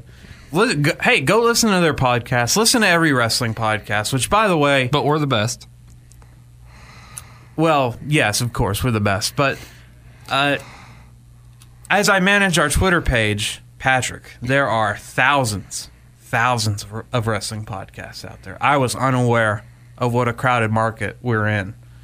Uh, but we're going to stick with it. We're going to keep talking about old shitty wrestling shows and uh, having some fun. If that's okay with you. I'm I'm all on, on board. All right, man. Well, that does it for episode 24. We are almost almost halfway through a year's worth of retro wrestling podcasts. It's a lot. yeah, it is. Eventually, we're if we keep doing it weekly, we're gonna start running. I mean, low on shows, but you know, we're gonna end up. Well, at that point in time, we'll we'll start. Hitting, We'll start uh, reviewing Thunder. You know, we'll be we'll be Yeah, we'll go to YouTube and watch a show or something. We'll, yeah CZW Tournament of Death. You love that? Yeah, it'd be great. I don't know, man. Some of them, some of those matches are ugly. Well, that does it for this week in the Retro Wrestling Podcast. I'm intern Alex, I am the one and only, the greatest referee in professional wrestling history, Patrick Young. saying as always, My closing line's a clothesline. bingo, you're a bingo. We did it.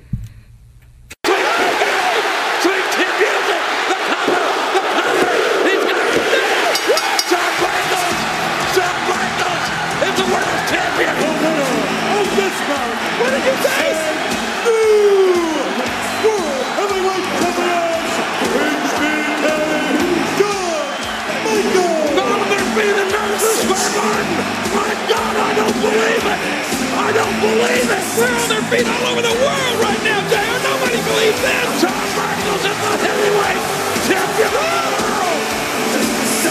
Look at him! My God, can you believe it? It may be the world's biggest celebration! I know it's been said before, but in the WWE, do you believe in miracles? Shawn Michaels believed in himself!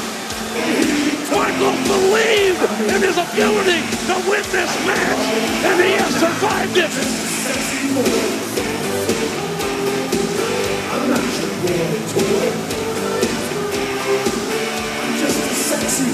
Yo, look at this scene, JR. I've never seen anything like it. This beats, this beats Times Square on New Year's Eve, doesn't it? What a night! A sold-out Madison Square Garden, the Survivor Series. Here's how it. The the. And boom, big jaw. Sweet music. My God, I don't believe it. I'm not believing this night. Shawn Michaels he's done the impossible, JR. Shawn Michaels is back in the record books. Shawn Michaels is back on top. Shawn Michaels is the man. Shawn Michaels is the world's heavyweight champion. In his own words, JR, there's a new sheriff in town in the WWE. You better believe, you better believe he's our new world champion.